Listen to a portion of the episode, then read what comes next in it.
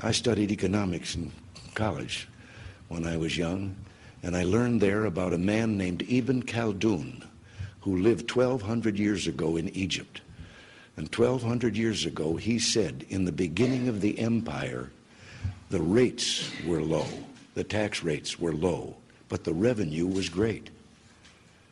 He said, in the end of the empire, when the empire was collapsing, the rates were great and the revenue was low. A Chillbooks original. Preface to Al Muqaddimah, The Introduction, by Ibn Khaldun. Invocation. In the name of God, the merciful, the compassionate, pray, O God, for our Lord Muhammad and his family and the men around him, the servant of God who needs the mercy of God who is so rich in his kindness, Abd ar Rahman b. Muhammad b. Khaldun al Hadrami, God give him success. Says, Praised be God. He is powerful and mighty, in his hand, he holds royal authority and kingship. His are the most beautiful names and attributes, his knowledge is such that nothing, be it revealed in secret whispering or, even, left unsaid, remains strange to him. His power is such that nothing in heaven and upon earth is too much for him or escapes him. He created us from the earth as living, breathing creatures, he made us to settle on it as races and nations. From it, he provided sustenance and provisions for us. The wombs of our mothers and houses are our abode. Sustenance and food keep us alive, time wears us out. Our lives' final terms, the dates of which have been fixed for us in the book of destiny, claim us, but he lasts and persists. He is the living one who does not die. Prayer and blessings upon our Lord and Master, Muhammad, the Arab prophet, whom Torah and Gospel have mentioned and described, him for whose birth the world that is was, already, in labor before Sundays were following upon Saturdays in regular sequence and before Saturn and Behemoth had become separated, him to whose truthfulness pigeon and spider bore witness. Prayer and blessings, also upon his family and the men around him who by being his companions and followers gained wide influence and fame, and who by supporting him found unity while their enemies were weakened through dispersion. Pray, O God, for him and them, for as long as Islam shall continue to enjoy its lucky fortune and the frayed rope of unbelief shall remain cut. Give manifold blessings to him and them. Forward. History is a discipline widely cultivated among nations and races, it is eagerly sought after. The men in the street, the ordinary people, aspire to know it, kings and leaders vie for it. Both the learned and the ignorant are able to understand it, for on the surface, history is no more than information about political events, dynasties, and occurrences of the remote past, elegantly presented and spiced with proverbs. It serves to entertain large, crowded gatherings and brings to us an understanding of human affairs. It shows how changing conditions affected human affairs, how certain dynasties came to occupy an ever wider space in the world, and how they settled the earth until they heard the call and their time was up. The inner meaning of history, on the other hand, involves speculation and an attempt to get at the truth, subtle explanation of the causes and origins of existing things, and deep knowledge of the how and why of events. History, therefore, is firmly rooted in philosophy. It deserves to be accounted a branch of philosophy. The outstanding Muslim historians made exhaustive collections of historical events and wrote them down in book form. But, then, persons who had no right to occupy themselves with history introduced into those books untrue gossip which they had thought up or freely invented, as well as false, discredited reports which they had made up or embellished. Many of their successors followed in their steps and passed that information on to us as they had heard it. They did not look for, or pay any attention to, the causes of events and conditions, nor did they eliminate or reject nonsensical stories. Little effort is being made to get the truth. The critical eye, as a rule, is not sharp. Errors and unfounded assumptions are closely allied and familiar elements in historical information. Blind trust in tradition is an inherited trait in human beings. Occupation with the scholarly disciplines on the part of those who have no right is widespread, but the pasture of stupidity is unwholesome for mankind. No one can stand up against the authority of truth, and the evil of falsehood is to be fought with enlightening speculation. The reporter merely dictates and passes on the material. It takes critical insight to sort out the hidden truth. It takes knowledge to lay truth bare and polish it so that critical insight may be applied to it. Many systematic historical works have been composed, and the history of nations and dynasties in the world has been compiled and written down. But there are very few historians who have become so well known as to be recognized as authorities, and who have replaced the products of their predecessors by their own works. They can almost be counted on the fingers of the hands, they are hardly more numerous than the vowels in grammatical constructions, which are just three. There are, for instance, Ibn Ishaq, at Tabari, Ibn al Kalbi, Muhammad b. Umar al Waqidi, Saif b. Umar al Asadi, al Masudi, and other famous historians, who are distinguished from the general run of historians. It is well known to competent persons and reliable experts that the works of al Masudi and al Waqidi are suspect and objectionable in certain respects.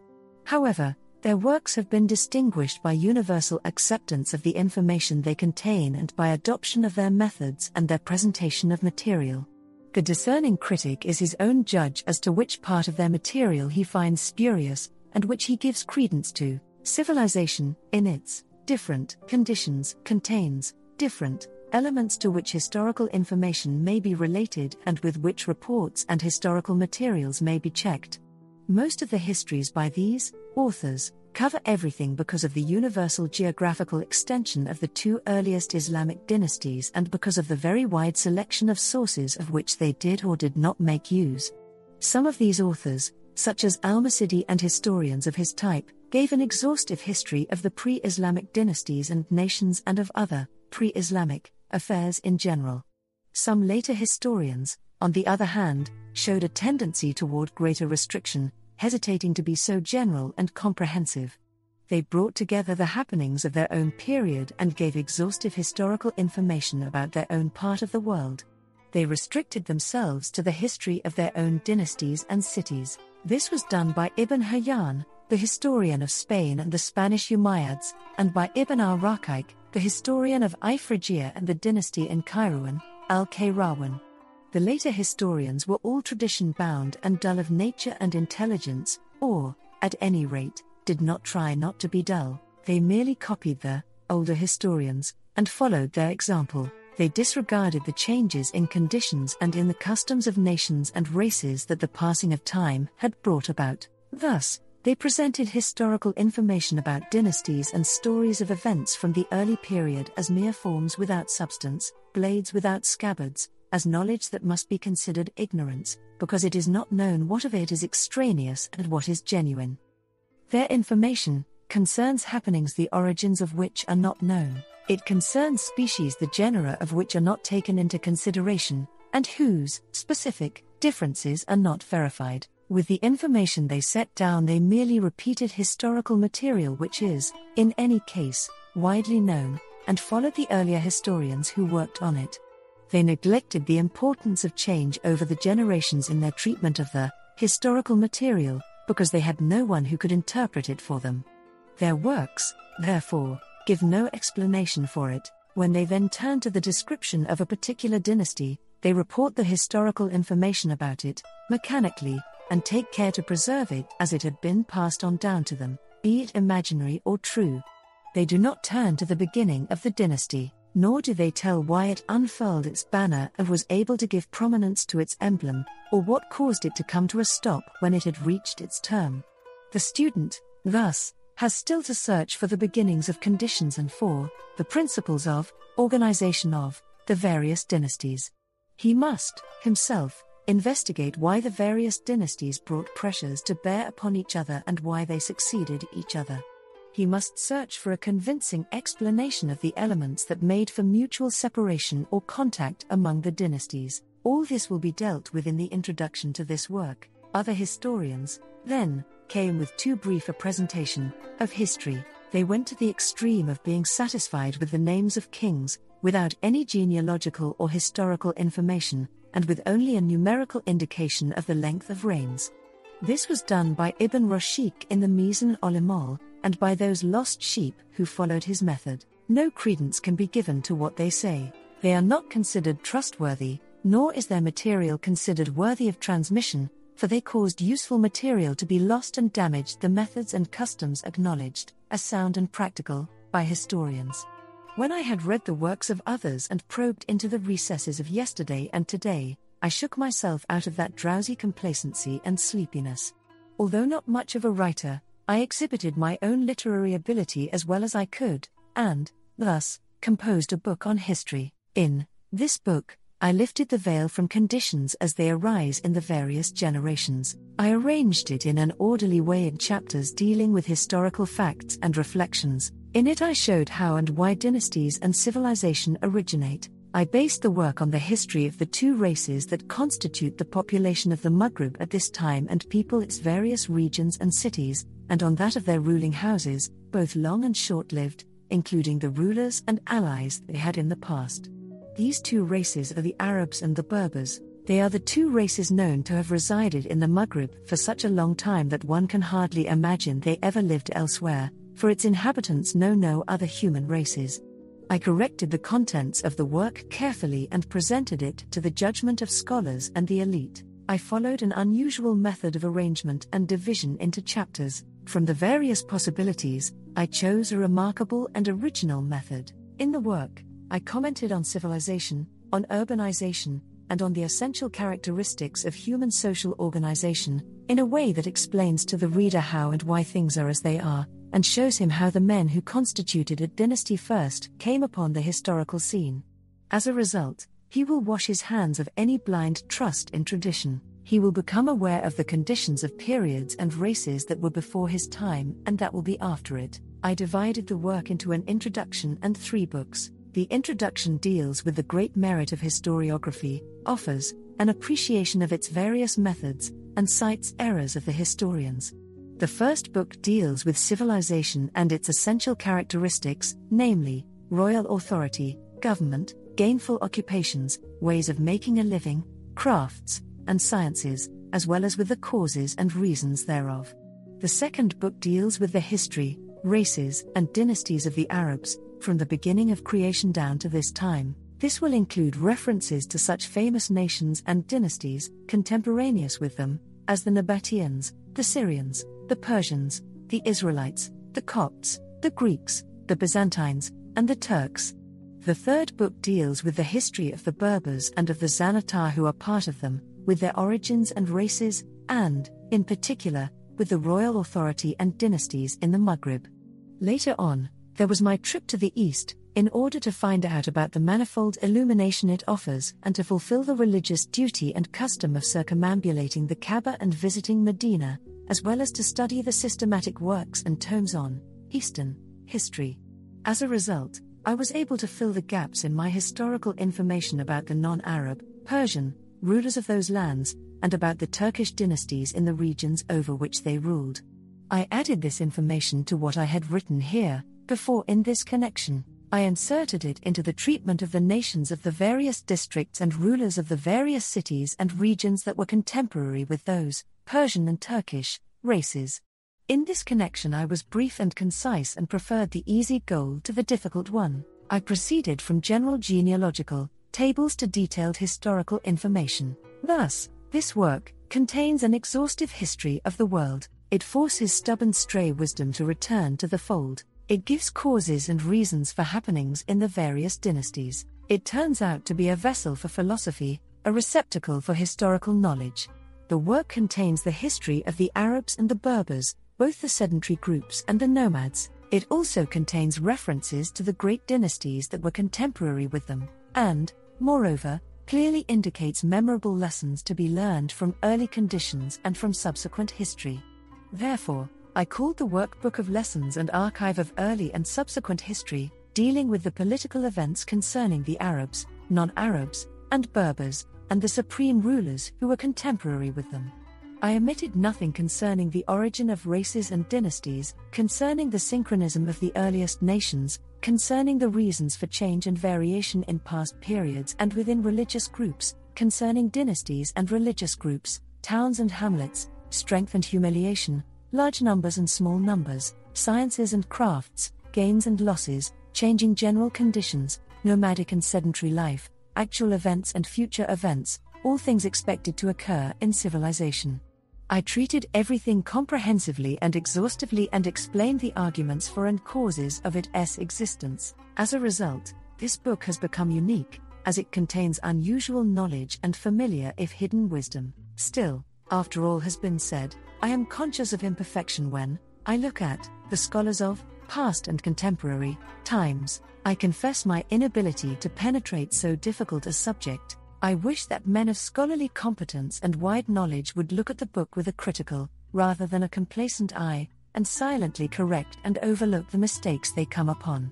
The capital of knowledge that an individual scholar has to offer is small. Admission of one's shortcomings saves from censure. Kindness from colleagues is hoped for.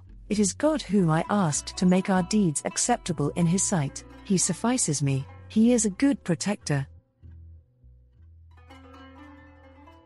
Introduction The excellence of historiography, an appreciation of the various approaches to history, a glimpse at the different kinds of errors to which historians are liable, something about why these errors occur. IT should be known that history is a discipline that has a great number of different approaches. Its useful aspects are very many. Its goal is distinguished. History, makes us acquainted with the conditions of past nations as they are reflected in their national character. It makes us acquainted with the biographies of the prophets and with the dynasties and policies of rulers. Whoever so desires may thus achieve the useful result of being able to imitate historical examples in religious and worldly matters. The writing of history requires numerous sources and greatly varied knowledge. It also requires a good speculative mind and thoroughness. Possession of these two qualities leads the historian to the truth and keeps him from slips and errors. If he trusts historical information in its plain transmitted form and has no clear knowledge of the principles resulting from custom, the fundamental facts of politics, the nature of civilization, or the conditions governing human social organization, and if, furthermore, he does not evaluate remote or ancient material through comparison with near or contemporary material, he often cannot avoid stumbling and slipping and deviating from the high road of truth. Historians, Quran commentators, and leading transmitters have committed frequent errors in the stories and events they reported. They accepted them in the plain transmitted form, without regard for its value. They did not check them with the principles underlying such historical situations, nor did they compare them with similar material. Also, they did not probe, more deeply, with the yardstick of philosophy, with the help of knowledge of the nature of things, or with the help of speculation and historical insight. Therefore, they strayed from the truth and found themselves lost in the desert of baseless assumptions and errors. This is especially the case with figures, either of sums of money or of soldiers, whenever they occur in stories. They offer a good opportunity for false information and constitute a vehicle for nonsensical statements. They must be controlled and checked with the help of known fundamental facts. For example, Al Masudi and many other historians report that Moses counted the army of the Israelites in the desert. He had all those able to carry arms, especially those 20 years and older, pass muster. There turned out to be 600,000 or more. In this connection, Al Masudi forgets to take into consideration whether Egypt and Syria could possibly have held such a number of soldiers. Every realm may have as large a militia as it can hold and support, but no more. This fact is attested by well known customs and familiar conditions. Moreover, an army of this size cannot march or fight as a unit. The whole available territory would be too small for it. If it were in battle formation, it would extend to three or more times beyond the field of vision. How, then, could two such parties fight with each other, or one battle formation gain the upper hand when one flank does not know what the other flank is doing? The situation at the present day testifies to the correctness of this statement. The past resembles the future more than one drop of water another. Furthermore, the realm of the Persians was much greater than that of the Israelites. This fact is attested by Nebuchadnezzar's victory over them. He swallowed up their country and gained complete control over it. He also destroyed Jerusalem, their religious and political capital, and he was merely one of the officials of the province of Fars. It is said that he was the governor of the western border region, the Persian provinces of the two Iraqs, Khorasan, Transoxania, and the region of Darbend on the Caspian Sea were much larger than the realm of the Israelites. Yet, the Persian army did not attain such a number or even approach it. The greatest concentration of Persian troops, at Al Qadisiyah, amounted to 120,000 men, all of whom had their retainers. This is according to Saif, who said that with their retainers they amounted to over 200,000 persons. According to Aisha and Az-Zuhri, the troop concentration with which Rustum advanced against Sa'ad at Al Qadisiyah amounted to only 60,000 men, all of whom had their retainers. Then, if the Israelites had really amounted to such a number, the extent of the area under their rule would have been larger, for the size of administrative units and provinces under a particular dynasty is in direct proportion to the size of its militia and the groups that support the dynasty, as will be explained in the section on provinces in the first book. Now, it is well known that the territory of the Israelites did not comprise an area larger than the Jordan province and Palestine in Syria and the region of Medina and Khaybar in the Hijaz. Also, there were only three generations between Moses and Israel, according to the best informed scholars. Moses was the son of Amram, the son of Kohath, Kahat or Kahit, the son of Levi, Lewi or Lawi, the son of Jacob, who is Israel Allah. This is Moses' genealogy in the Torah. The length of time between Israel and Moses was indicated by Al Masudi when he said, Israel entered Egypt with his children, the tribes, and their children, when they came to Joseph, numbering 70 souls. The length of their stay in Egypt until they left with Moses for the desert was 220 years. During those years, the kings of the Copts, the pharaohs, passed them on, as their subjects, one to the other it is improbable that the descendants of one man could branch out into such a number within four generations. It has been assumed that this number of soldiers applied to the time of Solomon and his successors. Again, this is improbable. Between Solomon and Israel, there were only 11 generations, that is, Solomon, the son of David, the son of Jesse, the son of Obed, Ubi, or Uphi, the son of Boaz, Baz, or Biz, the son of Salmon, the son of Nahshon, the son of Aminadab, Amintab, or Hamintab, the son of Ram, the son of Hezron, Hadslashran, or Hosran, the son of Peres, Baras, or Beras, the son of Judah, the son of Jacob. The descendants of one man in eleven generations would not branch out into such a number, as has been assumed. They might, indeed, reach hundreds or thousands. This often happens, but an increase beyond that to higher figures is improbable. Comparison with observable present day and well known nearby facts proves the assumption and report to be untrue. According to the definite statement of the Israelite stories, Solomon's army amounted to 12,000 men, and his horses numbered 1,400 horses, which were stabled at his palace. This is the correct information. No attention should be paid to nonsensical statements by the common run of informants. In the days of Solomon, the Israelite state saw its greatest flourishing and their realm its widest extension. Whenever contemporaries speak about the dynastic armies of their own or recent times, and whenever they engage in discussions about Muslim or Christian soldiers, or when they get to figuring the tax revenues and the money spent by the government, the outlays of extravagant spenders, and the goods that rich and prosperous men have in stock, they are quite generally found to exaggerate, to go beyond the bounds of the ordinary, and to succumb to the temptation of sensationalism.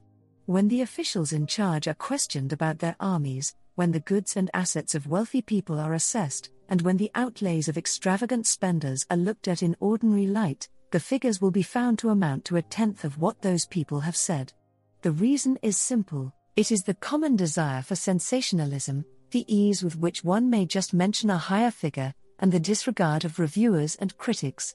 This leads to failure to exercise self criticism about one's errors and intentions, to demand from oneself moderation and fairness in reporting, to reapply oneself to study and research. Such historians let themselves go and made a feast of untrue statements. They procure for themselves entertaining stories in order to lead others astray from the path of God. This is a bad enough business. It may be said that the increase of descendants to such a number would be prevented under ordinary conditions, which, however, do not apply to the Israelites. The increase in their case would be a miracle in accordance with the tradition which said that one of the things revealed to their forefathers, the prophets Abraham, Isaac, and Jacob, was that God would cause their descendants to increase until they were more numerous than the stars of heaven and the pebbles of the earth. God fulfilled this promise to them as an act of divine grace bestowed upon them and as an extraordinary miracle in their favor. Thus, ordinary conditions could not hinder such an event, and nobody should speak against it. Someone might come out against this tradition, with the argument that it occurs only in the Torah, which, as is well known, was altered by the Jews. The reply to this argument would be that, the statement concerning the alteration of the Torah by the Jews is unacceptable to thorough scholars and cannot be understood in its plain meaning, since custom prevents people who have a revealed religion from dealing with their divine scriptures in such a manner. This was mentioned by al Bukhari in the Sahih. Thus, the great increase in numbers in the case of the Israelites would be an extraordinary miracle. Custom, in the proper meaning of the word, would prevent anything of the sort from happening to other peoples. It is true that a coordinated battle, movement in such a large group, would hardly be possible, but none took place, and there was no need for one. It is also true that each realm has its particular number of militia, and no more. But the Israelites at first were no militiamen and had no dynasty, their numbers increased that much, so that they could gain power over the land of Canaan which God had promised them and the territory of which He had purified for them. All these things are miracles, God guides to the truth. The history of the Tubas, the kings of the Yemen and of the Arabian Peninsula, as it is generally transmitted, is another example of silly statements by historians. It is said that from their home in the Yemen, the Tubas, used to raid Ifriqiya and the Berbers of the Maghrib, Afrix B. Kays B. Saifi, one of their great early kings who lived in the time of Moses or somewhat earlier, is said to have raided Ifriqiya. He caused a great slaughter among the Berbers. He gave them the name of Berbers when he heard their jargon and asked what that Barbara was. This gave them the name which has remained with them since that time. When he left the Maghrib, he is said to have concentrated some Himyar tribes there, they remained there and mixed with the native population. Their descendants are the Sinhia and the Qutayma. This led at Tabari, al Jurjani, al Masudi, Ibn al Kalbi, and al Bayhaqi to make the statement that the Sinhia and the Qutayma belong to the Himyar. The Berber genealogists do not admit this, and they are right. Al Masudi also mentioned that one of the Himyar kings after Afrix, Dulodhar, who lived in the time of Solomon, raided the Maghrib and forced it into submission. Something similar is mentioned by Al Masudi concerning his son and successor, Yasir. He is said to have reached the Sand River in the Maghrib and to have been unable to find passage through it because of the great mass of sand. Therefore, he returned. Likewise, it is said that the last Tuba, Asad Abu Karib, who lived in the time of the Persian Kayyanid king Yastas, ruled over Mosul and Azerbaijan. He is said to have met and routed the Turks and to have caused a great slaughter among them. Then he raided them again a second and a third time. After that, he is said to have sent three of his sons on raids one, against the country of Furs, one, against the country of the Sogdians, one of the Turkish nations of Transoxania, and, one, against the country of the Rum, Byzantines. The first brother took possession of the country up to Samarkand and crossed the desert into China. There, he found his second brother who had raided the Sogdians and had arrived in China before him. The two together caused a great slaughter in China and returned together with their booty. They left some Himyar tribes in Tibet, they have been there down to this time. The third brother is said to have reached Constantinople. He laid siege to it and forced the country of the Rum, Byzantines, into submission. Then, he returned. All this information is remote from the truth. It is rooted in baseless and erroneous assumptions. It is more like the fiction of storytellers. The realm of the Tubas was restricted to the Arabian Peninsula. Their home and seat was Sana'a in the Yemen. The Arabian Peninsula is surrounded by the ocean on three sides the Indian Ocean on the south, the Persian Gulf jutting out of the Indian Ocean to Al Basra on the east, and the Red Sea jutting out of the Indian Ocean to Suez in Egypt on the west. This can be seen on the map. There is no way from the Yemen to the Maghreb except via Suez. The distance between the Red Sea and the Mediterranean is two days' journey or less. It is unlikely that the distance could be traversed by a great ruler with a large army unless he controlled that region. This, as a rule, is impossible. In that region there were the Amalekites and Canaan in Syria, and, in Egypt, the Copts. Later on, the Amalekites took possession of Egypt, and the Israelites took possession of Syria. There is, however, no report that the Tubba's ever fought against one of these nations or that they had possession of any part of this region. Furthermore, the distance from the Yemen to the Maghrib is great, and an army requires much food and fodder. Soldiers traveling in regions other than their own have to requisition grain and livestock and to plunder the countries they pass through. As a rule, such a procedure does not yield enough food and fodder. On the other hand, if they attempted to take along enough provisions from their own region, they would not have enough animals for transportation. So, their whole line of march necessarily takes them through regions they must take possession of and force into submission in order to obtain provisions from them. Again, it would be a most unlikely and impossible assumption that such an army could pass through all those nations without disturbing them, obtaining its provisions by peaceful negotiation. This shows that all such information, about Tubba expeditions to the Maghrib, is silly or fictitious. Mention of the, allegedly, impassable Sand River has never been heard in the Maghrib, although the Maghrib has often been crossed and its roads have been explored by travelers and raiders at all times and in every direction. Because of the unusual character of the story, there is much eagerness to pass it on. With regard to the alleged raid of the Tubbas against the countries of the East and the land of the Turks, it must be admitted that the line of march in this case is wider than the narrow passage at Suez. The distance, however, is greater, and the Persian and Byzantine nations are interposed on the way to the Turks. There is no report that, the Tubbas ever took possession of the countries of the Persians and Byzantines. They merely fought the Persians on the borders of the Iraq and of the Arab countries between Al Bahrain and Al Hira, which were border regions common to both nations. These wars took place between the Tubba Dul Odha and the Kayinid king Kagos, and again between the Tubba al Askar Abu Karib and the Kayinid Yastasp, Bishtasp. There were other wars later on with rulers of the dynasties that succeeded the Kayinids, and, in turn, with their successors, the Sasanians. It would, however, ordinarily have been impossible for the Tubbas to traverse the land of the Persians on their way to raid the countries of the Turks and Tibet, because of the nations that are interposed on the way to the Turks, because of the need for food and fodder, as well as the great distance, mentioned before.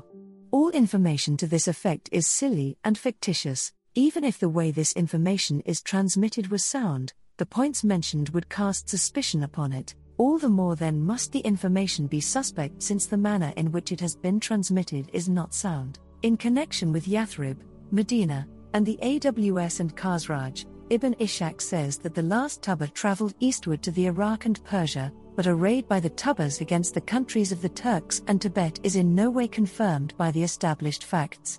Assertions to this effect should not be trusted, all such information should be investigated and checked with sound norms. The result will be that it will most beautifully be demolished. God is the guide to that which is correct. Even more unlikely and more deeply rooted in baseless assumptions is the common interpretation of the following verse of the Surat al Fajr Did you not see what your Lord did with Ad Iram, that of the pillars?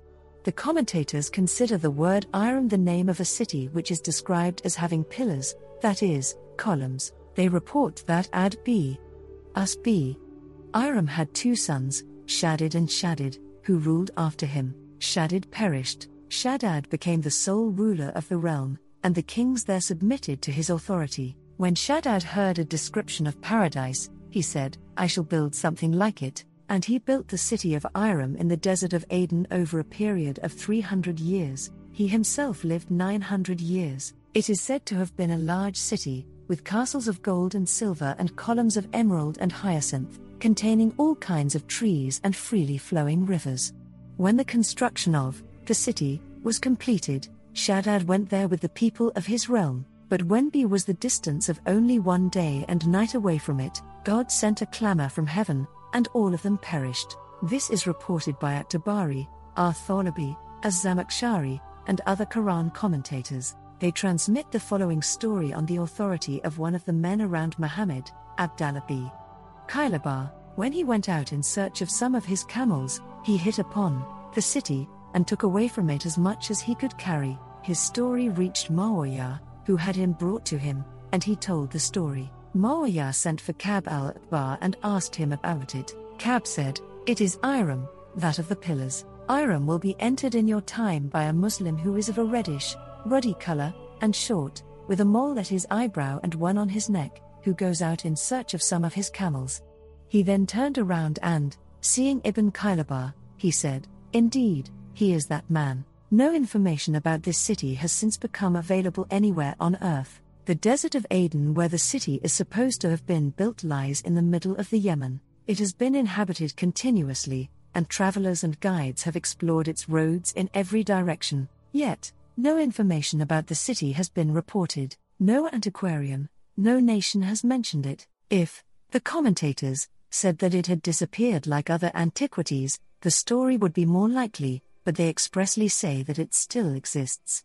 Some identify it with Damascus, because Damascus was in the possession of the people of Ad. Others go so far in their crazy talk as to maintain that the city lies hidden from sensual perception and can be discovered only by trained magicians and sorcerers. All these are assumptions that would better be termed nonsense. All these suggestions proffered by Quran commentators were the result of grammatical considerations, for Arabic grammar requires the expression, that of the pillars, to be an attribute of Iram. The word pillars was understood to mean columns, thus, Iram was narrowed down in its meaning to some sort of building. The Quran commentators were influenced in their interpretation by the reading of Ibn az-Zubair who read, not Ardin with nunation but, a genitive construction, ad of Iram. They then adopted these stories, which are better called fictitious fables and which are quite similar to the Quran, interpretations of Safeway which are related as comic anecdotes. In fact, however, the pillars are tent poles. If columns were intended by the word, it would not be far fetched, as the power of the people of Ad was well known, and they could be described as people with buildings and columns in the general way. But it would be far fetched to say that a special building in one or another specific city was intended, if it is a genitive construction, as would be the case according to the reading of Ibn az Zubair, it would be a genitive construction used to express tribal relationships, such as, for instance, the Quraysh of Kanana, or the Ilyas of Mudar, or the Rabia of Nizar. There is no need for such an implausible interpretation which uses for its starting point silly stories of the sort mentioned, which cannot be imputed to the Quran because they are so implausible. Another fictitious story of the historians, which they all report, concerns the reason for al Rashid's destruction of the Barmecides. It is the story of al Abbasah, al Rashid's sister, and Jafar b. Yahya b.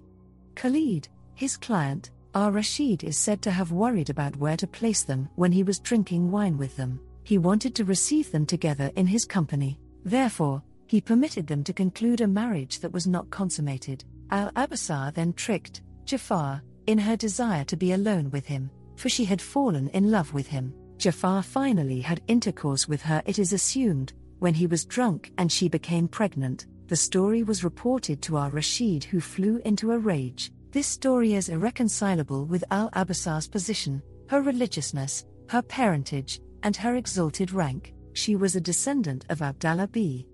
Abbas and separated from him by only four generations, and they were the most distinguished and greatest men in Islam after him. Al Abbasah was the daughter of Muhammad al Mahdi, the son of Abu Jafar Abdallah al Mansur, the son of Muhammad as Sajjad, the son of the father of the caliphs Ali. Ali was the son of Abdallah, the interpreter of the Quran, the son of the Prophet's uncle, Al Abbas. Al Abbasah was the daughter of a caliph and the sister of a caliph. She was born to royal power, into the prophetical succession, the caliphate, and descended from the men around Muhammad Ariel, his uncles. She was connected by birth with the leadership of Islam, the light of the revelation, and the place where the angels descended to bring the revelation. She was close in time to the desert attitude of true Arabism, to that simple state of Islam still far from the habits of luxury and lush pastures of sin.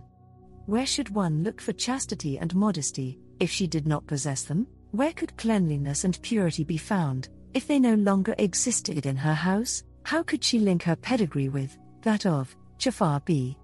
Yahya and stain her Arab nobility with a Persian client. His Persian ancestor had been acquired as a slave, or taken as a client, by one of her ancestors, an uncle of the Prophet and noble Qurashite, and all Jafar did was that he, together with his father, was dragged along by the growing fame of the Abbasid dynasty and thus prepared for and elevated to a position of nobility. And how could it be that al Rashid, with his high mindedness and great pride, would permit himself to become related by marriage to Persian clients? If a critical person looks at this story in all fairness and compares Al Abbasah with the daughter of a great ruler of his own time, he must find it disgusting and unbelievable that she could have done such a thing with one of the clients of her dynasty and while her family was in power. He would insist that the story be considered untrue, and who could compare with Al Abbasah and Al Rashid in dignity? The reason for the destruction of the Barmecides was their attempt to gain control over the dynasty and their retention of the tax revenues. This went so far that when Al Rashid wanted even a little money, he could not get it, they took his affairs out of his hands and shared with him in his authority. He had no say with them in the affairs of his realm. Their influence grew, and their fame spread. They filled the positions and ranks of the government with their own children and creatures who became high officials, and thus barred all others from the positions of wazir, secretary, army commander, doorkeeper, hajj, and from the military and civilian administration. It is said that in the palace of Al Rashid, there were 25 high officials, both military and civilian, all children of Yahya b. Khalid. There, they crowded the people of the dynasty and pushed them out by force. They could do that because of the position of their father, Yahya, mentor to Harun both as crown prince and as caliph. Harun practically grew up in his lap and got all his education from him. Harun let him handle his affairs and used to call him father. As a result, the Barmecides, and not the government, wielded all the influence. Their presumption grew, their position became more and more influential, they became the center of attention, all obeyed them, all hopes were addressed to them. From the farthest borders, presents and gifts of rulers and emirs were sent to them. The tax money found its way into their treasury, to serve as an introduction to them and to procure their favor. They gave gifts to and bestowed favors upon the men of the Alid, a hand upon important relatives of the Prophet, they gave the poor from the noble families, related to the Prophet, something to earn. They freed the captives. Thus, they were given praise as was not given to their caliph. They showered privileges and gifts upon those who came to ask favors from them. They gained control over villages and estates in the open country and, near, the main cities in every province. Eventually, the Barmecides irritated the inner circle they caused resentment among the elite and aroused the displeasure of high officials. Jealousy and envy of all sorts began to show themselves, and the scorpions of intrigue crept into their soft beds in the government. The Qahtabah family, Jafar's maternal uncles, led the intrigues against them. Feelings for blood ties and relationship could not move or sway them, the Qahtabah family, from the envy which was so heavy on their hearts. This joined with their master's incipient jealousy, with his dislike of restrictions and, of being treated with, high handedness, and with his latent resentment aroused by small acts of presumptuousness on the part of the Barmecides. When they continued to flourish as they did, they were led to gross insubordination, as is shown, for instance, by their action in the case of Yahya b. Abdallah b. Hassan b. Al Hassan b. Ali b. Abi Talib, the brother of the pure soul, and Nafs az Zakiyah, Muhammad al Mahdi, who had revolted against al Mansur. This Yahya had been brought back by al Fadl b. Yahya from the country of the Daylam under a safe conduct of al Rashid written in his own hand. According to At Tabari, al Fadl had paid out a million dirhams in this matter. Al Rashid handed Yahya over to Jafar to keep him imprisoned in his house and under his eyes. He held him for a while, but, prompted by presumption, Jafar freed Yahya by his own decision, out of respect for the blood of the Prophet's family as he thought, and in order to show his presumption against the government. When the matter was reported to Al Rashid, he asked Jafar about Yahya. Jafar understood and said that he had let him go. Al Rashid outwardly indicated approval and kept his grudge to himself. Thus, Jafar himself paved the way for his own and his family's undoing, which ended with the collapse of their exalted position, with the heavens falling in upon them and the earth sinking with them and their house.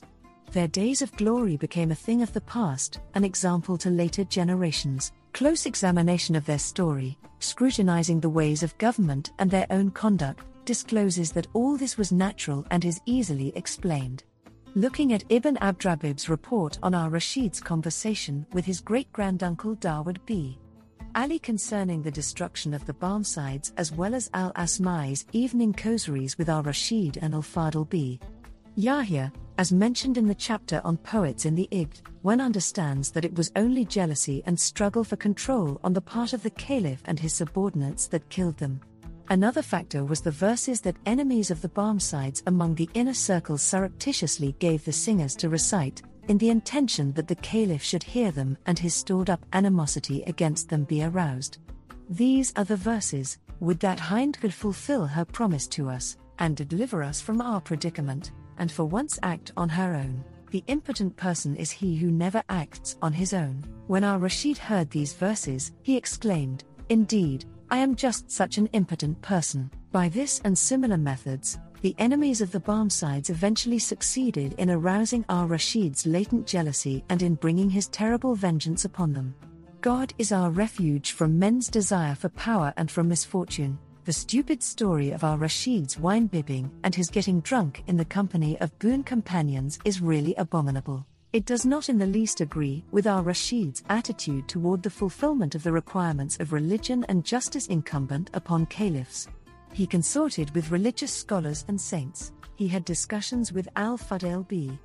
Iyad, Ibn as-Samak, and Al Amari, and he corresponded with Sufyan. He wept when he heard their sermons. Then, there is his prayer in Mecca when he circumambulated the Kaaba. He was pious, observed the times of prayer, and attended the morning prayer at its earliest hour. According to At-Tabari and others, he used every day to pray 100 supererogatory rakas. Alternately, he was used to go on raids against unbelievers one year and to make the pilgrimage to Mecca the other. He rebuked his jester, Ibn Abi Maryam, who made an unseemly remark to him during prayer. When Ibn Abi Maryam heard Al Rashid recite, How is it that I should not worship him who created me? He said, Indeed, I do not know why. Ar Rashid could not suppress a laugh, but then he turned to him angrily and said, O Ibn Abi Maryam, jokes, even during the prayer? Beware, beware of the Quran and Islam. Apart from that, you may do whatever you wish. Furthermore, Al Rashid possessed a good deal of learning and simplicity, because his epoch was close to that of his forebears who had those qualities. The time between him and his grandfather, Abu Jafar, Al-Mansur, was not a long one. He was a young lad when Abu Jafar died. Abu Jafar possessed a good deal of learning and religion before he became caliph and kept them afterwards. It was he who advised Malik to write the Muwatta, saying, O Abu Abdallah, no one remains on earth more learned than I and you. Now, I am too much occupied with the caliphate, therefore, you should write a book for the people which will be useful for them. In it you should avoid the laxity of Ibn Abbas and the severity of Ibn Umar, and present, wati, it clearly to the people. Malik commented, On that occasion, Al-Mansur indeed taught me to be an author. Al-Mansur's son, Al-Mahdi, Al Rashid's father, experienced the austerity of Al-Mansur, who would not make use of the public treasury to provide new clothes for his family. One day, Al-Mahdi came to him when he was in his office discussing with the tailors the patching of his family's worn garments. Al-Mahdi did not like that and said, O Commander of the Faithful, this year I shall pay for the clothes of the members of the family from my own income.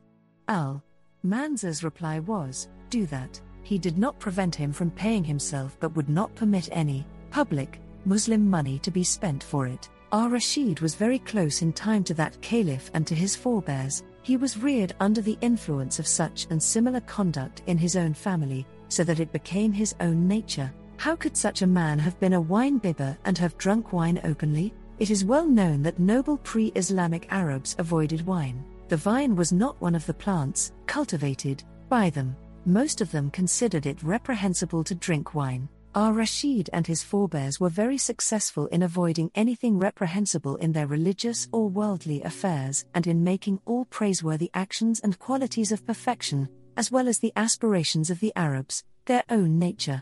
One may further compare the story of the physician Jibril b. Bukshu reported by At-Tabari and Al-Masudi. A fish had been served at Ar Rashid's table, and Jibril had not permitted him to eat it. Jibril had then ordered the table steward to bring the fish to Jibril's house. Ar Rashid noticed it and got suspicious. He had his servant spy on Jibril, and the servant observed him partaking of it. In order to justify himself, Ibn Bukshu had three pieces of fish placed in three separate dishes. He mixed the first piece with meat that had been prepared with different kinds of spices, vegetables, hot sauces, and sweets. He poured iced water over the second piece, and pure wine over the third. The first and second dishes, he said, were for the caliph to eat, no matter whether something was added by him, Ibn Bukshu, to the fish or not. The third dish, he said, was for himself to eat. He gave the three dishes to the table steward. When Ar Rashid woke up and had Ibn Bukshu called in to reprimand him, the latter had the three dishes brought. The one with wine had become a soup with small pieces of fish, but the two other dishes had spoiled and smelled differently. This was sufficient justification of Ibn Bukshu's action in eating a dish of fish that he had prevented the caliph from eating. It is clear from this story that Ar Rashid's avoidance of wine was a fact well known to his inner circle and to those who dined with him. It is a well established fact that al Rashid had consented to keep Abu Nuwas imprisoned until he repented and gave up his ways, because he had heard of the latter's excessive wine bibbing. Al Rashid used to drink a date liquor, Nabidh, according to the Iraqi legal school whose responsa, concerning the permissibility of that drink, are well known.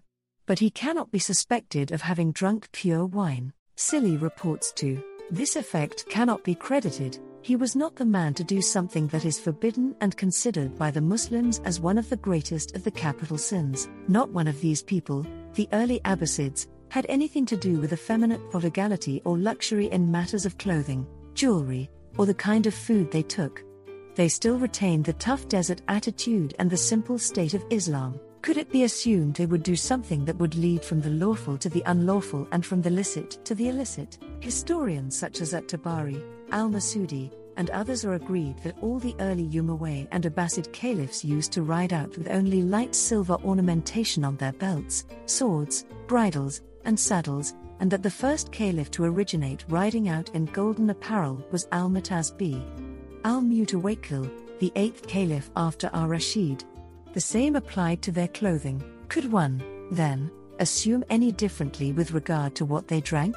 This will become still clearer when the nature of dynastic beginnings in desert life and modest circumstances is understood, as we shall explain it among the problems discussed in the first book, if God wills. A parallel or similar story is that reported by all the historians about Yahya b.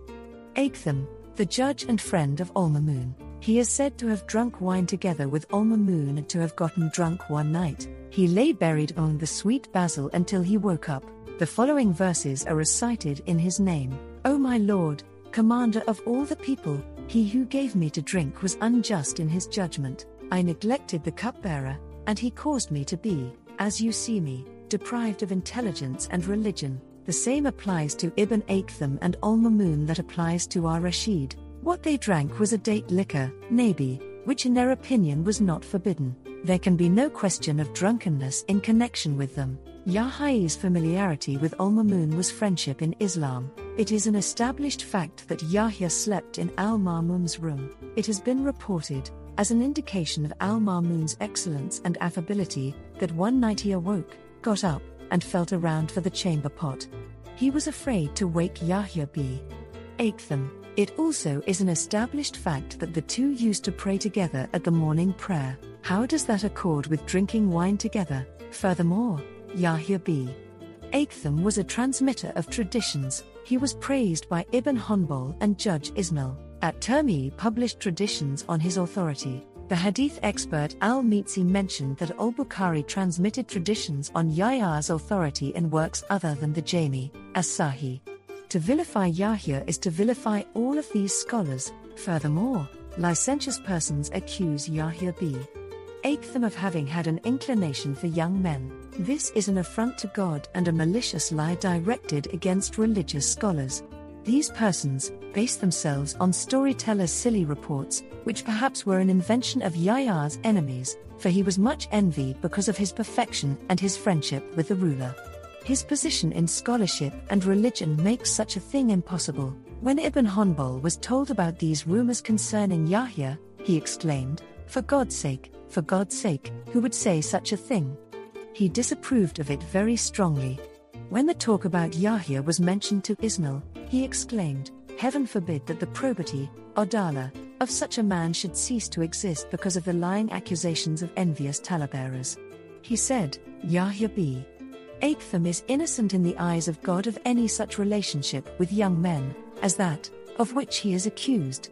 I got to know his most intimate thoughts and found him to be much in fear of God. However, he possessed a certain playfulness and friendliness that might have provoked such accusations. Ibn Hibban mentioned him in the Thiqat. He said that no attention should be paid to these tales about him because most of them were not correct. A similar story is the one about the basket reported by Ibn Abdrabi, author of the Iqd, in explanation of how umm Al-Mamun came to be Al-Hasan b. Sahl's son-in-law by marrying his daughter Buran. One night, on his rambles through the streets of Baghdad, Al Mamun is said to have come upon a basket that was being let down from one of the roofs by means of pulleys and twisted cords of silk thread.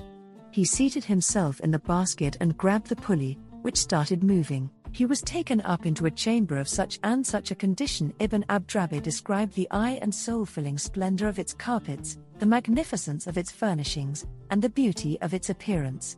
Then, a woman of extraordinary, seductive beauty is said to have come forth from behind curtains in that chamber. She greeted Al Mamun and invited him to keep her company. He drank wine with her the whole night long. In the morning, he returned to his companions at the place where they had been awaiting him. He had fallen so much in love with the woman that he asked her father for her hand. How does all this accord with Al Mamun's well known religion and learning, with his imitation of the way of life of his forefathers, the right guided, Abbasid, caliphs, with his adoption of the way of life of those pillars of Islam, the first four caliphs, with his respect for the religious scholars, or his observance in his prayers and legal practice of the norms established by God. How could it be correct that he would act like one of those wicked scoundrels who amuse themselves by rambling about at night, entering strange houses in the dark, and engaging in nocturnal trysts in the manner of Bedouin lovers? And how does that story fit with the position and noble character of Al Hassan b. Sahl's daughter, and with the firm morality and chastity that reigned in her father's house?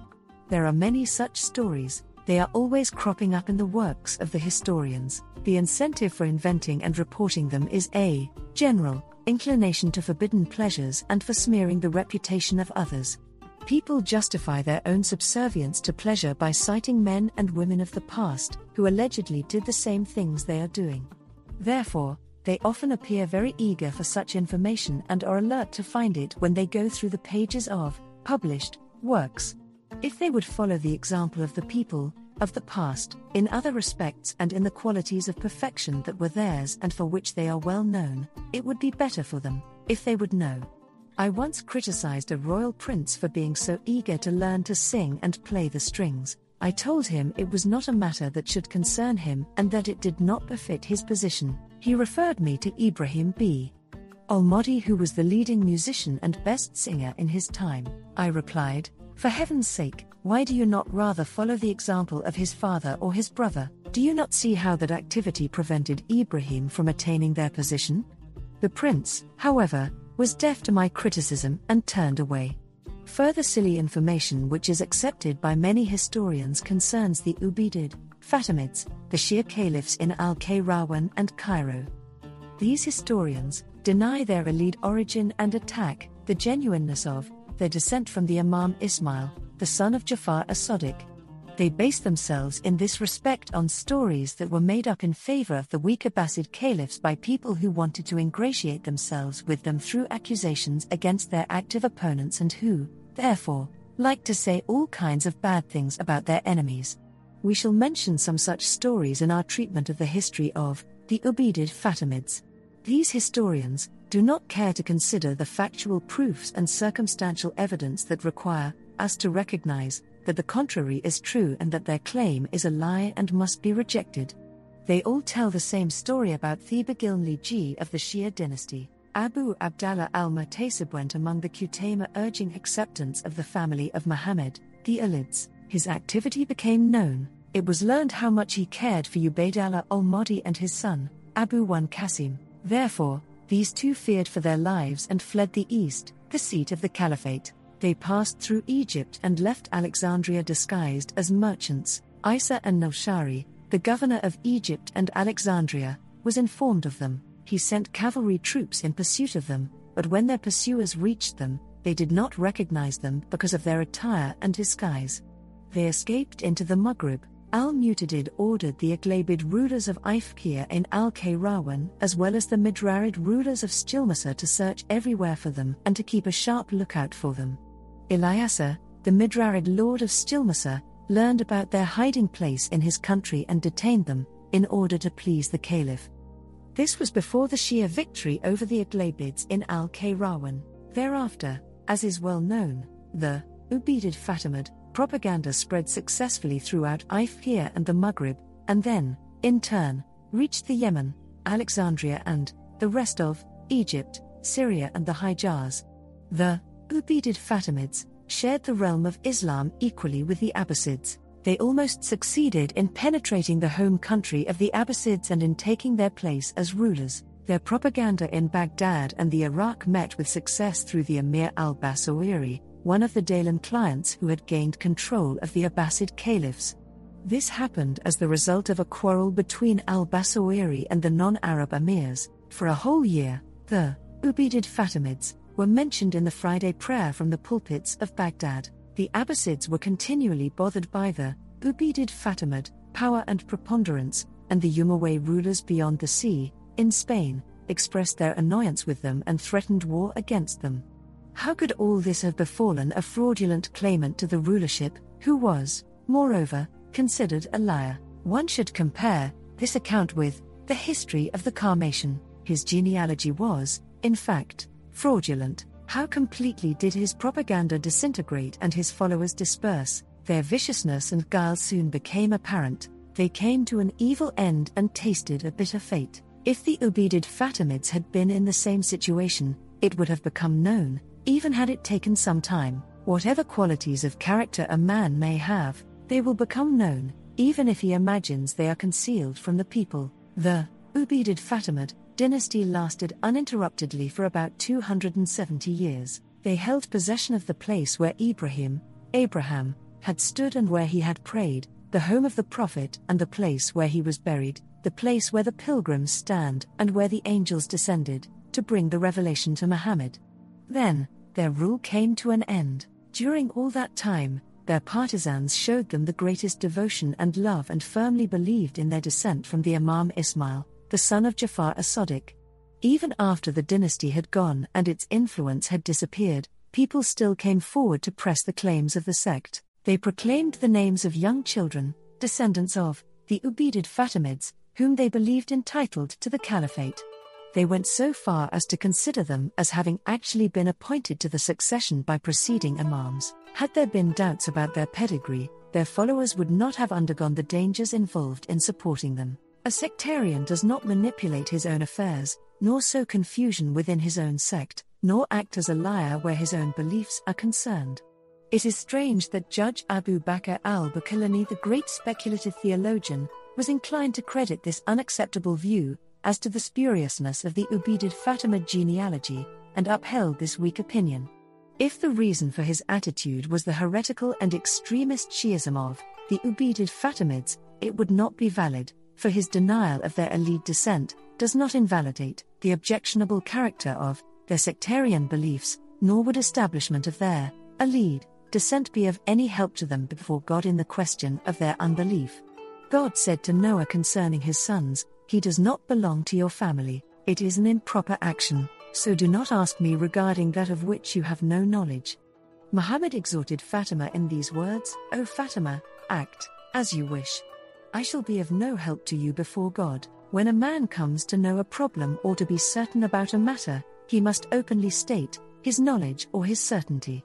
God speaks the truth, he leads men into the right way.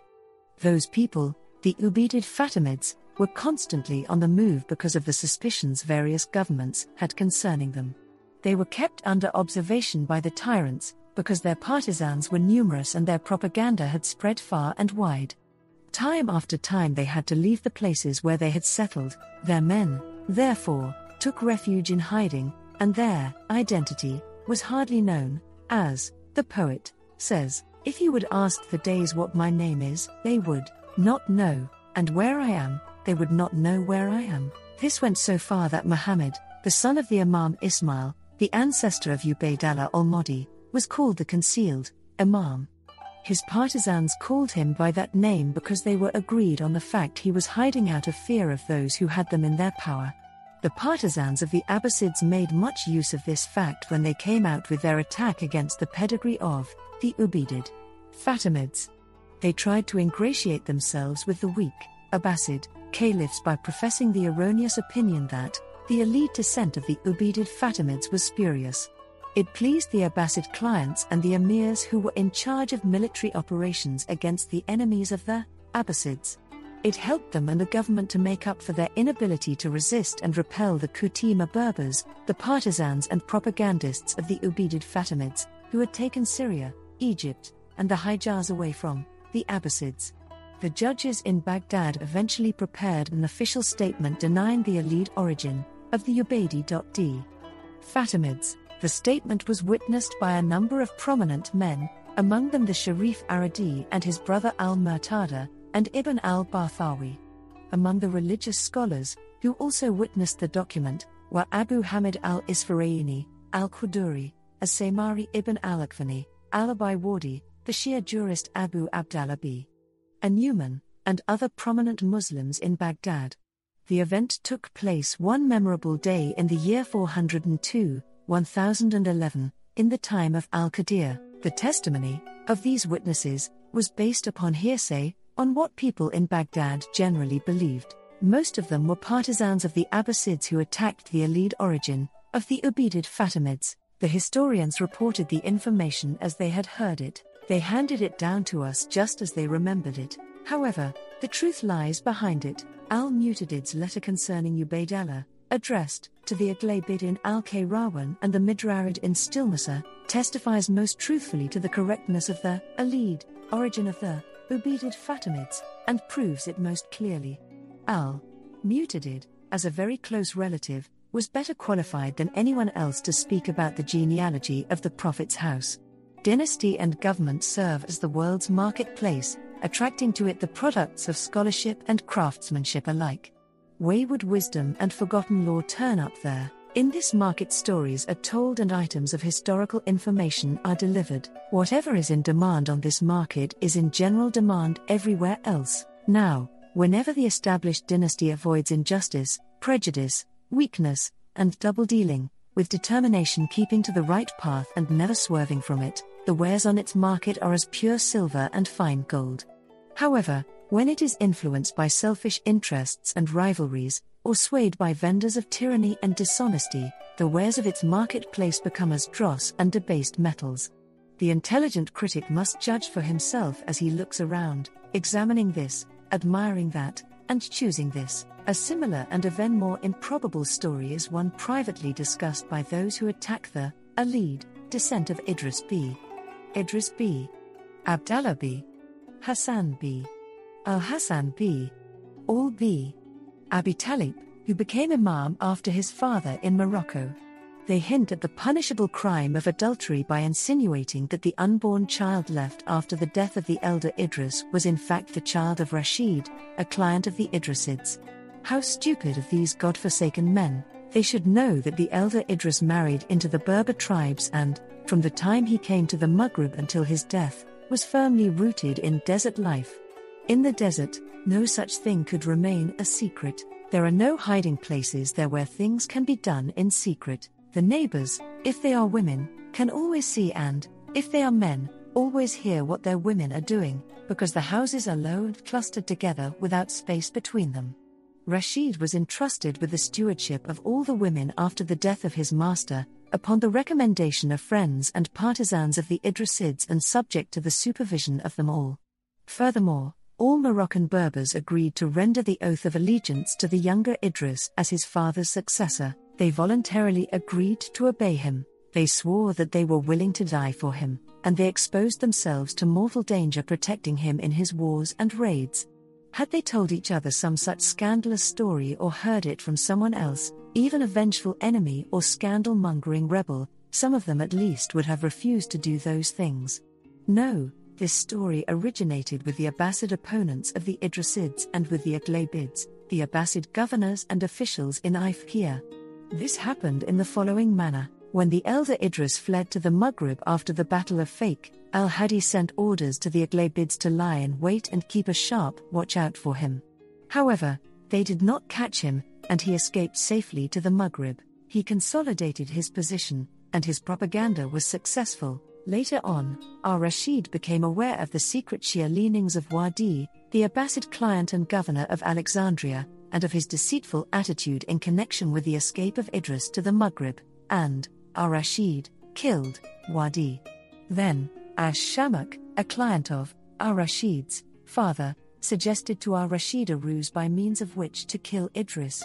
Ash Shammakh pretended to become his adherent and to have broken with his Abbasid masters. Idris took him under his protection and admitted him to his private company. Once, when Idris was alone, Ash Shammakh gave him some poison and thus killed him. The news of his death was received by the Abbasids most favorably, since they hoped that it would cut the roots and blunt the edge of the elite propaganda in the Maghrib.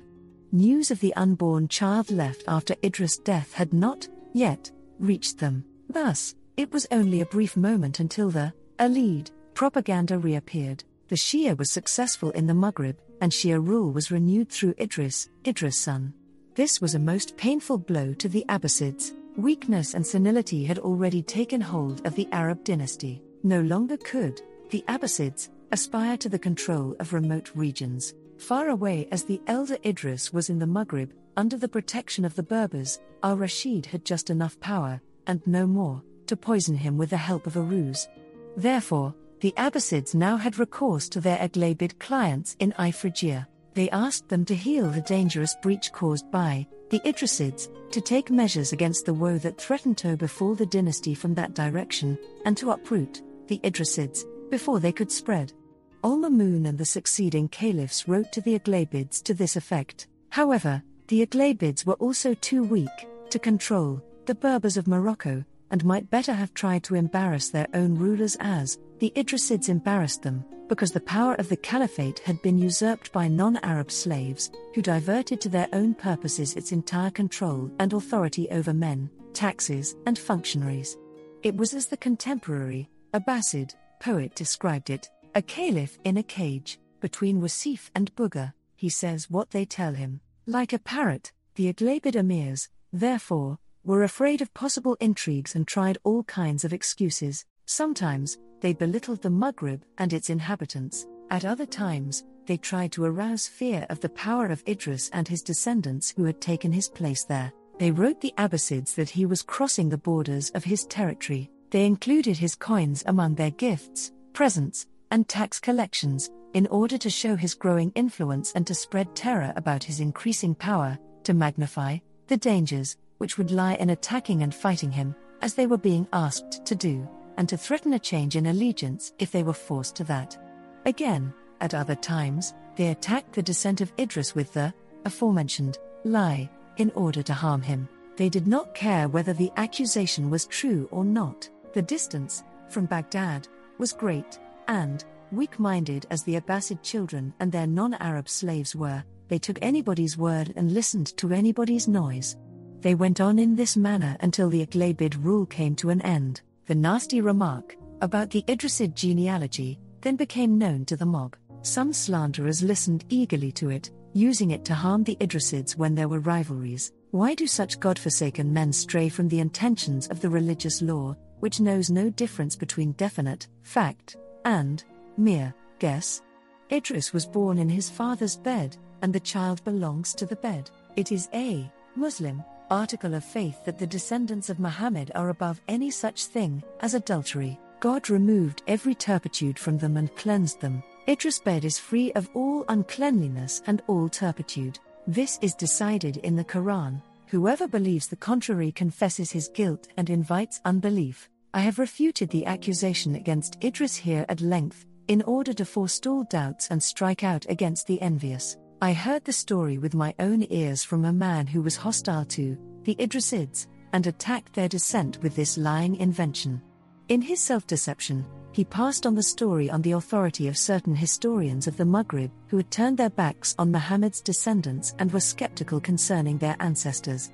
But the situation of the Idrisids is above all that and not susceptible of such a taint. No space should be devoted to refuting such an accusation, since, to deny a fault where the existence of a fault is impossible is, in itself, a fault. However, I did defend them here in this world and, thus, I hope that they will defend me on the day of resurrection. It should be known that most of those who attack the Alid, descent of, the Idrisids, are themselves persons who claim to be descendants of Muhammad or pretend to be connected with his descendants, and who envy the descendants of Idris. The claim to Muhammadan descent is a great title to nobility among nations and races in all regions, therefore, it is subject to suspicion. Now, both in their native Fez and in the other regions of the Maghrib, the descent of the Idrisids is so well known and evident that almost no one can show or hope to show as well established a pedigree. It is the result of continuous transmission by the more recent nations and generations on the authority of the older preceding ones. The Idrisids count the house of their ancestor Idris, the founder and builder of Fez, among their houses. His mosque is adjacent to their quarter and streets. His sword is suspended, unsheathed atop the main minaret of their residence. There are other relics of his which have been attested to many times in an uninterrupted tradition, so that the tradition concerning them is almost as valuable as direct observation as to its reliability. Other descendants of Muhammad can look at these signs which God gave to the Idrisids they will see the Muhammadan nobility of the Idrisids enhanced by the majesty of the royal authority their ancestors exercised in the Maghrib. They will realize that they themselves have nothing of the sort and that they do not measure up even halfway to any one of the Idrisids. They will also realize that those who claim to be Muhammad's descendants but do not have such testimonies to confirm their claim as the Idrisids have, may at best find their position conceded, as possibly true, because people are to be believed with regard to the descent they claim for themselves, but there is a difference between what is known and what is mere guess, between what is certain and what is merely conceded as possibly true. When they realize these facts, they are choked in their own spittle, which they swallow in impotent jealousy. Their private envy causes many of them to wish that they could bring down the Idrisids from their noble position to the status of ordinary, humble persons. Therefore, they have recourse to spite and persistent malevolence and invent erroneous and lying accusations such as the one discussed. They justify themselves by the assumption that all guesses are equally probable. They ought to prove that we know of no descendants of Muhammad whose lineage is so clearly and obviously established as that of the descendants of Idris of the family of Al Hassan. The most distinguished Idrisids at this time are the Banu Imran in Fez. They are descendants of Yahya al Juti B. Muhammad B. Yahya al Adam B. Al Qasim B. Idris B. Idris, they are the chiefs of the Alids there, they live, at the present time, in the house of their ancestor Idris, they are the leading nobility of the entire Maghrib. We shall mention them in connection with the Idrisids, if God wills. They are the descendants of Imran b. Muhammad b. Al Hassan b. Yahya b. Abdallah b. Muhammad b. Ali b. Muhammad b. Yahya b. Ibrahim b. Yahya al Juti. The chief of their house at this time is Muhammad b. Muhammad b. Muhammad b. Imran. To these wicked statements and erroneous beliefs, one may add the accusations that weak minded jurists in the Maghrib leveled against the Imam al Mahdi, the head of the Almohad dynasty, he was accused of deceit and insincerity when he insisted upon the true oneness of God and when he complained about the unjust people before his time. All his claims in this respect were declared to be false, even down to his descent from the family of Muhammad, which his Almohad followers accept. Deep down in their hearts, it was envy al Mahdi's success that led the jurists to declare him a liar. In their self deception, They thought that they could compete with him in religious scholarship, juridical decisions, and religion. He then turned out to be superior to them. His opinion was accepted, what he said was listened to, and he gained a following. They envied this success of his and tried to lessen his influence by attacking his dogmas and declaring his claims to be false. Furthermore, they were used to receive from al Mahdi's enemies, the Lamtunah kings, the Almoravids, a respect and an honor they received from no one else, because of the simple religion of the Almoravids. Under the Lamtunah dynasty, religious scholars held a position of respect and were appointed to the council, everybody according to his influence among his people in his respective village. The scholars, therefore, became partisans of the Almoravids and enemies of their enemies. They tried to take revenge on al Mahdi for his opposition to them, his censure of them, and his struggle against them. This was the result of their partisanship for the Lamtunah and their bias in favor of the Lamtunah dynasty. al Mahdi's position was different from theirs, he did not share their beliefs. What else could be expected of a man who criticized the attitude of the ruling dynasty as he did and was opposed in his efforts by its jurists? He called his people to a holy war against them, he uprooted the dynasty and turned it upside down, despite its great strength, its tremendous power, and the strong force of its allies and its militia. Followers of his killed in the struggle were innumerable, they had sworn allegiance to him until death, they had protected him from death with their own lives. They had sought nearness to God by sacrificing themselves for the victory of the Mahdi's cause as partisans of the enterprise that eventually gained the upper hand and replaced the dynasties on both shores. Al-Mahdi himself remained always frugal, retiring, patient in tribulation, and very little concerned with the world to the last. He died without fortune or worldly possessions. He did not even have children, as everybody desires but as one often is deceived in desiring. I should like to know what he could have hoped to obtain by this way of life were it not to look upon the face of God, for he did not acquire worldly fortune of any kind during his lifetime. Moreover, if his intention had not been good, he would not have been successful, and his propaganda would not have spread. This is how God formally proceeded with his servants, the jurists. Disavowal of Al-Mahdi's descent from Muhammad's family is not backed up by any proof. Were it established that he himself claimed such descent, his claim could not be disproved, because people are to be believed regarding the descent they claim for themselves. It might be said that leadership over a people is vested only in men of their own skin. This is correct, as will be mentioned in the first chapter of this book, but Al Mahdi exercised leadership over all the Masmuda. They agreed to follow him and be guided by him and his Harghah group, and, eventually, God gave complete success to his propaganda. In this connection, it must be realized that Al Mahdi's power did not depend exclusively on his Fatimid descent, and the people did not follow him on that account only. They followed him because of their Harghah Masmuda group feeling and because of his share in that group feeling which was firmly rooted in him. Al Mahdi's Fatimid descent had become obscured and knowledge of it had disappeared from among the people, although it had remained alive in him and his family through family tradition.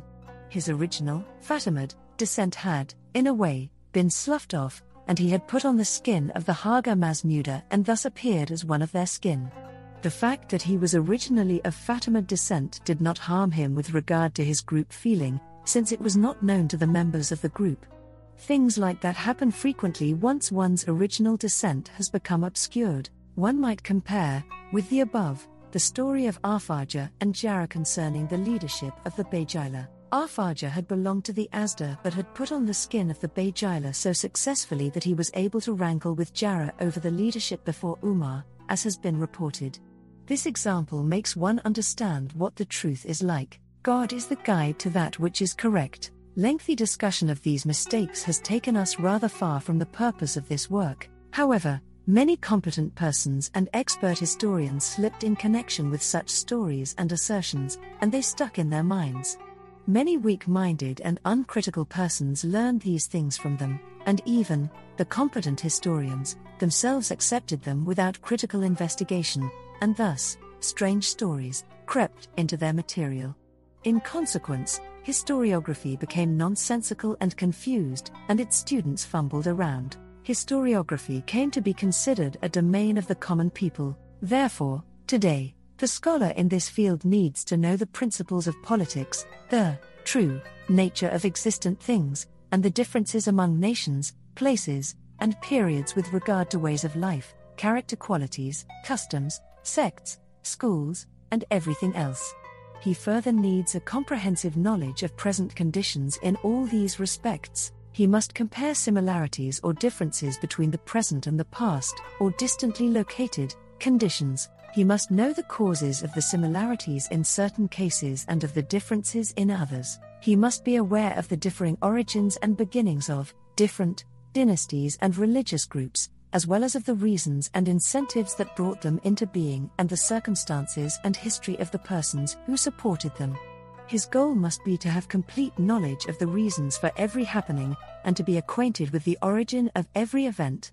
Then, he must check transmitted information with the basic principles he knows. If it fulfills their requirements, it is sound, otherwise, the historian must consider it as spurious and dispense with it. It was for this reason alone that historiography was highly considered by the ancients, so much so that at Tabari, al Bukhari, and, before them, Ibn Ishaq and other Muslim religious scholars chose to occupy themselves with it. Most scholars, however, forgot this, the real secret of historiography, with the result that it became a stupid occupation. Ordinary people, as well as scholars, who had no firm foundation of knowledge, considered it a simple matter to study and know history, to delve into it and sponge on it. Strays got into the flock, bits of shell were mixed with the nut, truth was adulterated with lies. The final outcome of things is up to God. A hidden pitfall in historiography is disregard for the fact that conditions within the nations and races change with the change of periods and the passing of days. This is a sore affliction and is deeply hidden, becoming noticeable only after a long time, so that rarely do more than a few individuals become aware of it. This is as follows The condition of the world and of nations, their customs and sects, does not persist in the same form or in a constant manner. There are differences according to days and periods, and changes from one condition to another. This is the case with individuals, times, and cities, and, in the same manner, it happens in connection with regions and districts, periods and dynasties. This is how God formally proceeded with his servants, the old Persian nations, the Syrians, the Nabateans, the Tubas, the Israelites, and the Copts, all once existed they all had their own particular institutions in respect of dynastic and territorial arrangements, their own politics, crafts, languages, technical terminologies, as well as their own ways of dealing with their fellow men and handling their cultural institutions. Their historical relics testify to that. They were succeeded by the later Persians, the Byzantines, and the Arabs. The old institutions changed and former customs were transformed, either into something very similar or into something distinct and altogether different. Then, there came Islam with the Mudar dynasty. Again, all institutions underwent another change, and for the most part assumed the forms that are still familiar at the present time as the result of their transmission from one generation to the next.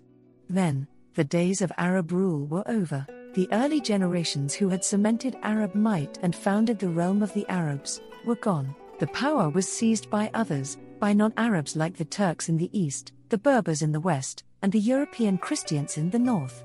With their passing, entire nations ceased to exist, and institutions and customs changed. Their glory was forgotten, and their power no longer heeded. The widely accepted reason for changes in institutions and customs is the fact that the customs of each race depend on the customs of its ruler.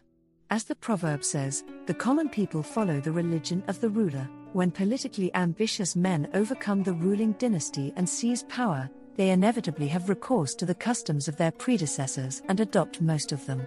At the same time, they do not neglect the customs of their own race. This leads to some discrepancies between the customs of the new ruling dynasty and the customs of the old race. The new power, in turn, is succeeded by another dynasty, and customs are further mixed with those of the new dynasty. More discrepancies come in, and the discrepancy between the new dynasty and the first one is much greater than that between the second and the first one. Gradual increase in the degree of discrepancy continues. The eventual result is an altogether distinct, set of customs and institutions. As long as there is this continued succession of different races to royal authority and government, discrepancies in customs and institutions will not cease to occur. Analogical reasoning and comparison are well known to human nature. They are not safe from error. Together with forgetfulness and negligence, they sway man from his purpose and divert him from his goal. Often, someone who has learned a good deal of past history remains unaware of the changes that conditions have undergone. Without a moment's hesitation, he applies his knowledge of the present to the historical information and measures the historical information by the things he has observed with his own eyes, although the difference between the two is great. Consequently, he falls into an abyss of error. This may be illustrated by what the historians report concerning the circumstances of Al Hajjaj. They state that his father was a schoolteacher. At the present time, teaching is a craft and serves to make a living. It is a far cry from the pride of group feeling. Teachers are weak, indigent, and rootless. Many weak professional men and artisans who work for a living aspire to positions for which they are not fit but which they believe to be within their reach. They are misled by their desires, a rope which often slips from their hands and precipitates them into the abyss of ruinous perdition. They do not realize that what they desire is impossible for men like them to attain they do not realize that they are professional men and artisans who work for a living, and they do not know that at the beginning of Islam and during the Umayyad and Abbasid dynasties, teaching was something different.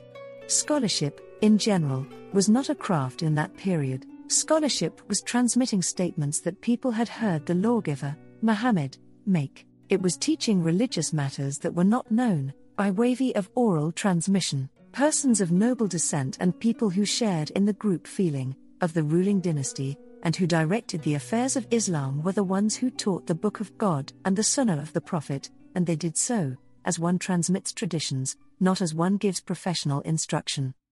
The Quran was their scripture, revealed to the Prophet in their midst. It constituted their guidance, and Islam was their religion, and for it they fought and died. It distinguished them from the other nations and ennobled them.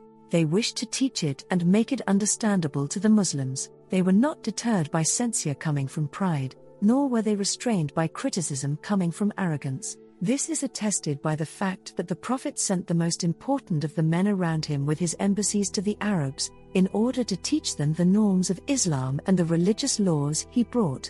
He sent his ten companions and others after them on this mission. Then, Islam became firmly established and securely rooted. Far off nations accepted Islam at the hands of the Muslims. With the passing of time, the situation of Islam changed. Many new laws were evolved from the basic texts as the result of numerous and unending developments. A fixed norm was required to keep the process free from error. Scholarship came to be a habit. For its acquisition, study was required. Thus, scholarship developed into a craft and profession. This will be mentioned in the chapter on scholarship and instruction.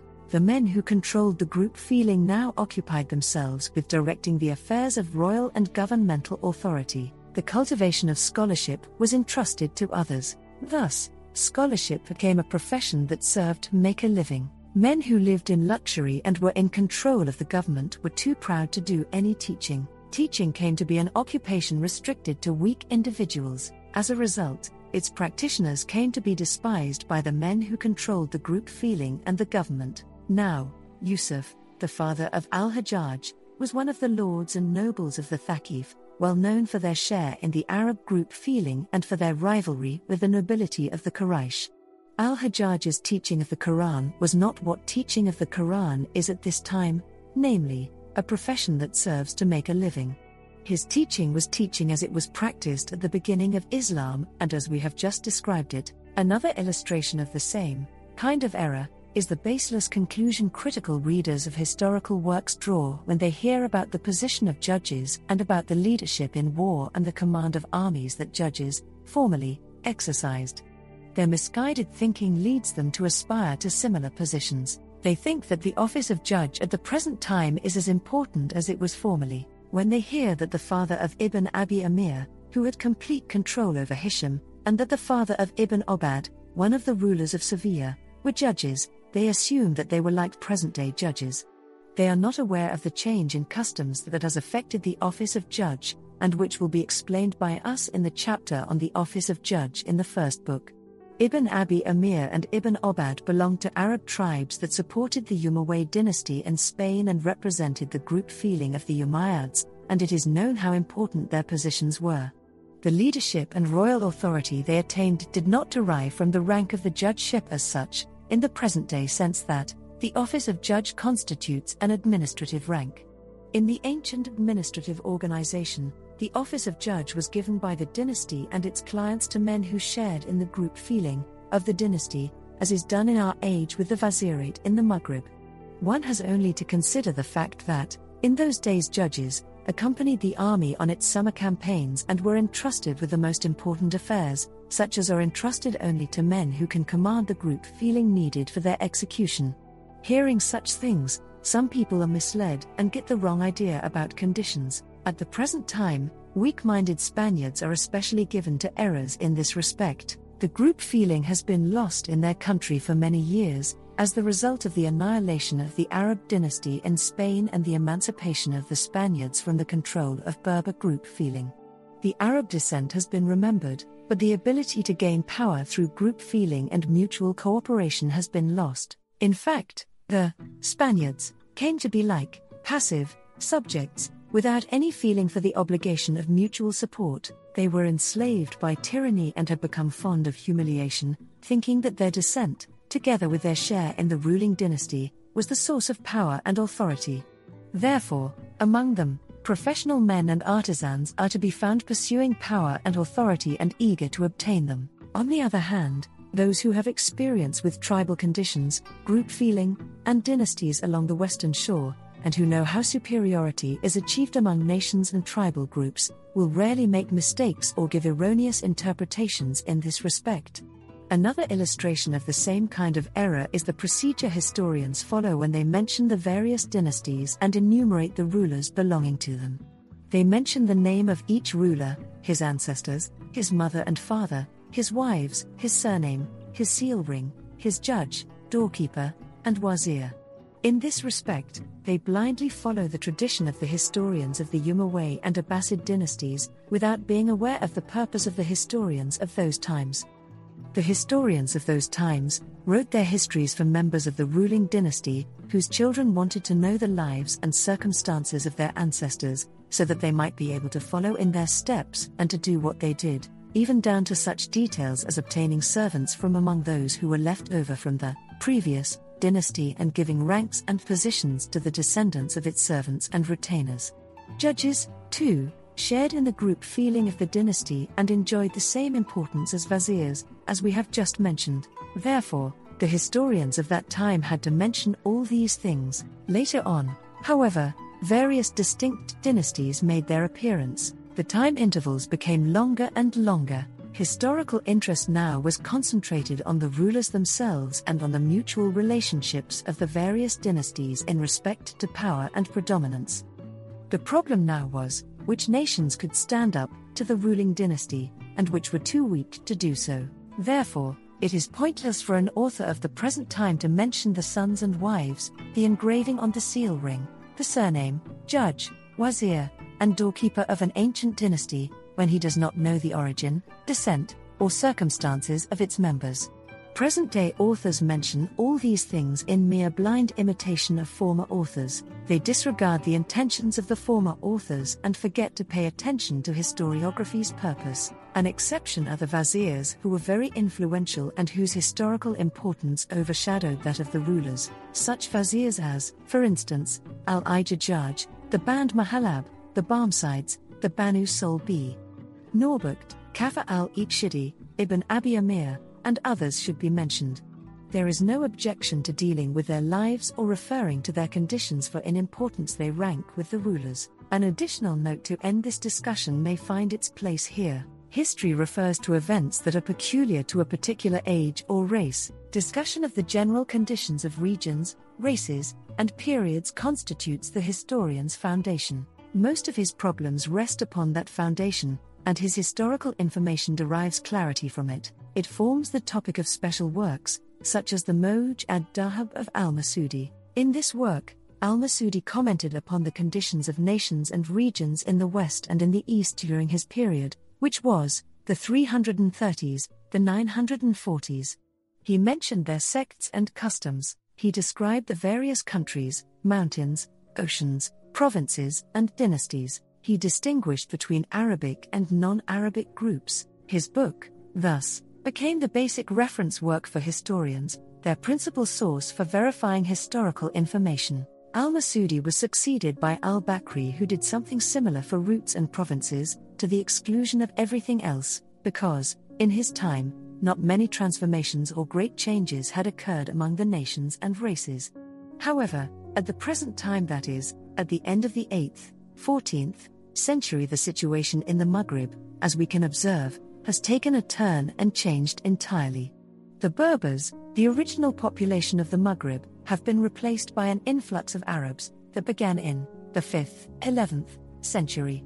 The Arabs outnumbered and overpowered the Berbers, stripped them of most of their lands, and, also, obtained a share of those that remained in their possession. This was the situation until, in the middle of the 8th, 14th century, civilization both in the East and the West was visited by a destructive plague which devastated nations and caused populations to vanish. It swallowed up many of the good things of civilization and wiped them out. It overtook the dynasties at the time of their senility, when they had reached the limit of their duration. It lessened their power and curtailed their influence, it weakened their authority, their situation approached the point of annihilation and dissolution. Civilization decreased with the decrease of mankind, cities and buildings were laid waste, roads and way signs were obliterated, settlements and mansions became empty, dynasties and tribes grew weak. The entire inhabited world changed. The East, it seems, was similarly visited, though in accordance with and in proportion to the East's more affluent civilization. It was as if the voice of existence in the world had called out for oblivion and restriction, and the world had responded to its call. God inherits the earth and whomever is upon it. When there is a general change of conditions, it is as if the entire creation had changed and the whole world been altered, as if it were a new and repeated creation, a world brought into existence anew. Therefore, there is need at this time that someone should systematically set down the situation of the world among all regions and races, as well as the customs and sectarian beliefs that have changed for their adherents, doing for this age what Al Masudi did for his. This should be a model for future historians to follow. In this book of mine, I shall discuss as much of that as will be possible for me here in the Maghrib.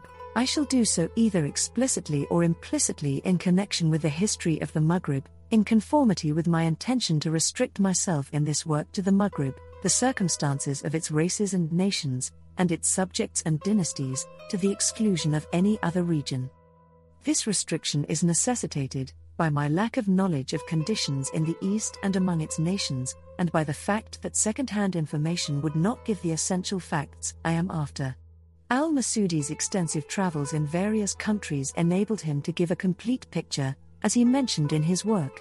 Nevertheless, his discussion of conditions in the Maghrib is incomplete, and he knows more than any scholar. God is the ultimate repository of all knowledge. Man is weak and deficient. Admission of one's ignorance is a specific, religious duty. He whom God helps finds his way made easy and his efforts and quests successful. We seek God's help for the goal to which we aspire in this work. God gives guidance and help, He may be trusted. It remains for us to explain the method of transcribing non Arabic sounds whenever they occur in this book of ours. It should be known that the letters, sounds, of speech, as will be explained later on, are modifications of sounds that come from the larynx. These modifications result from the fact that the sounds are broken up in contact with the uvula and the sides of the tongue in the throat, against the palate or the teeth, and also through contact with the lips. The sound is modified by the different ways in which such contact takes place. As a result, the letters, sounds, sound distinct. Their combination constitutes the word that expresses what is in the mind. Not all nations have the same letters, sounds, in their speech. One nation has letters, sounds, different from those of another. The letters, sounds, of the Arabs are 28, as is known. The Hebrews are found to have letters, sounds, that are not in our language. In our language, in turn, there are letters sounds that are not in theirs. The same applies to the European Christians, the Turks, the Berbers, and other non Arabs. In order to express their audible letters, sounds, literate Arabs chose to use conventional letters written individually separate, such as comma B, J, R, T, and so forth through all the 28 letters. When they come upon a letter, sound, for which there is no corresponding letter, sound, in their language, it is not indicated in writing and not clearly expressed. Scribes sometimes express it by means of the letter which is closest to it in our language, the one either preceding or following it. This is not a satisfactory way of indicating a letter, sound, but a complete replacement of it. Our book contains the history of the Berbers and other non Arabs. In their names and in some of their words, we came across letters, sounds, that did not correspond with our written language and conventional orthography. Therefore, we were forced to indicate such sounds by special signs. As we said, we did not find it satisfactory to use the letters closest to them, because in our opinion this is not a satisfactory indication. In my book, therefore, I have chosen to write such non Arabic letters, sounds, in such a way as to indicate the two letters, sounds, closest to it, so that the reader may be able to pronounce it somewhere in the middle between the sounds represented by the two letters and thus reproduce it correctly. I derived this idea from the way the Quran scholars write sounds that are not sharply defined, such as occur, for instance, in a surat according to Khalaf's reading. The S is to be pronounced somehow between S and Z. In this case, they spell the word with S and write a Z into it, thus, indicate a pronunciation somewhere in the middle between the two sounds. In the same way, I have indicated every letter, sound, that is to be pronounced somehow in the middle between two of our letters, sounds. The Berber K, for instance, which is pronounced midway between our clear K and J, G, or Q, as, for instance, in the name Buluggin, is spelt by me with a K with the addition of one dot from the J below, or one dot or two from the Q on top of it. This indicates that the sound is to be pronounced midway between K and J, G, or Q. This sound occurs most frequently in the Berber language, in the other cases, I have spelled each letter, sound, that is to be pronounced midway between two letters, sounds, of our language, with a similar combination of two letters.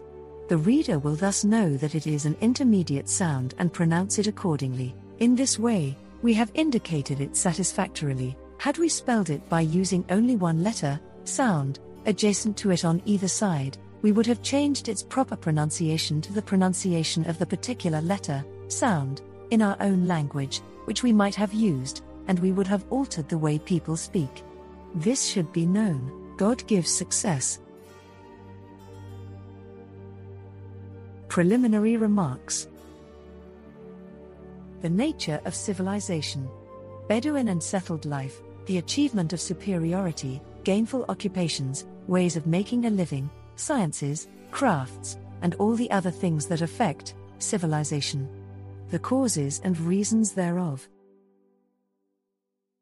It should be known that history, in matter of fact, is information about human social organization, which itself is identical with world civilization. It deals with such conditions affecting the nature of civilization as, for instance, savagery and sociability, group feelings, and the different ways by which one group of human beings achieves superiority over another. It deals with royal authority and the dynasties that result, in this manner, and with the various ranks that exist within them.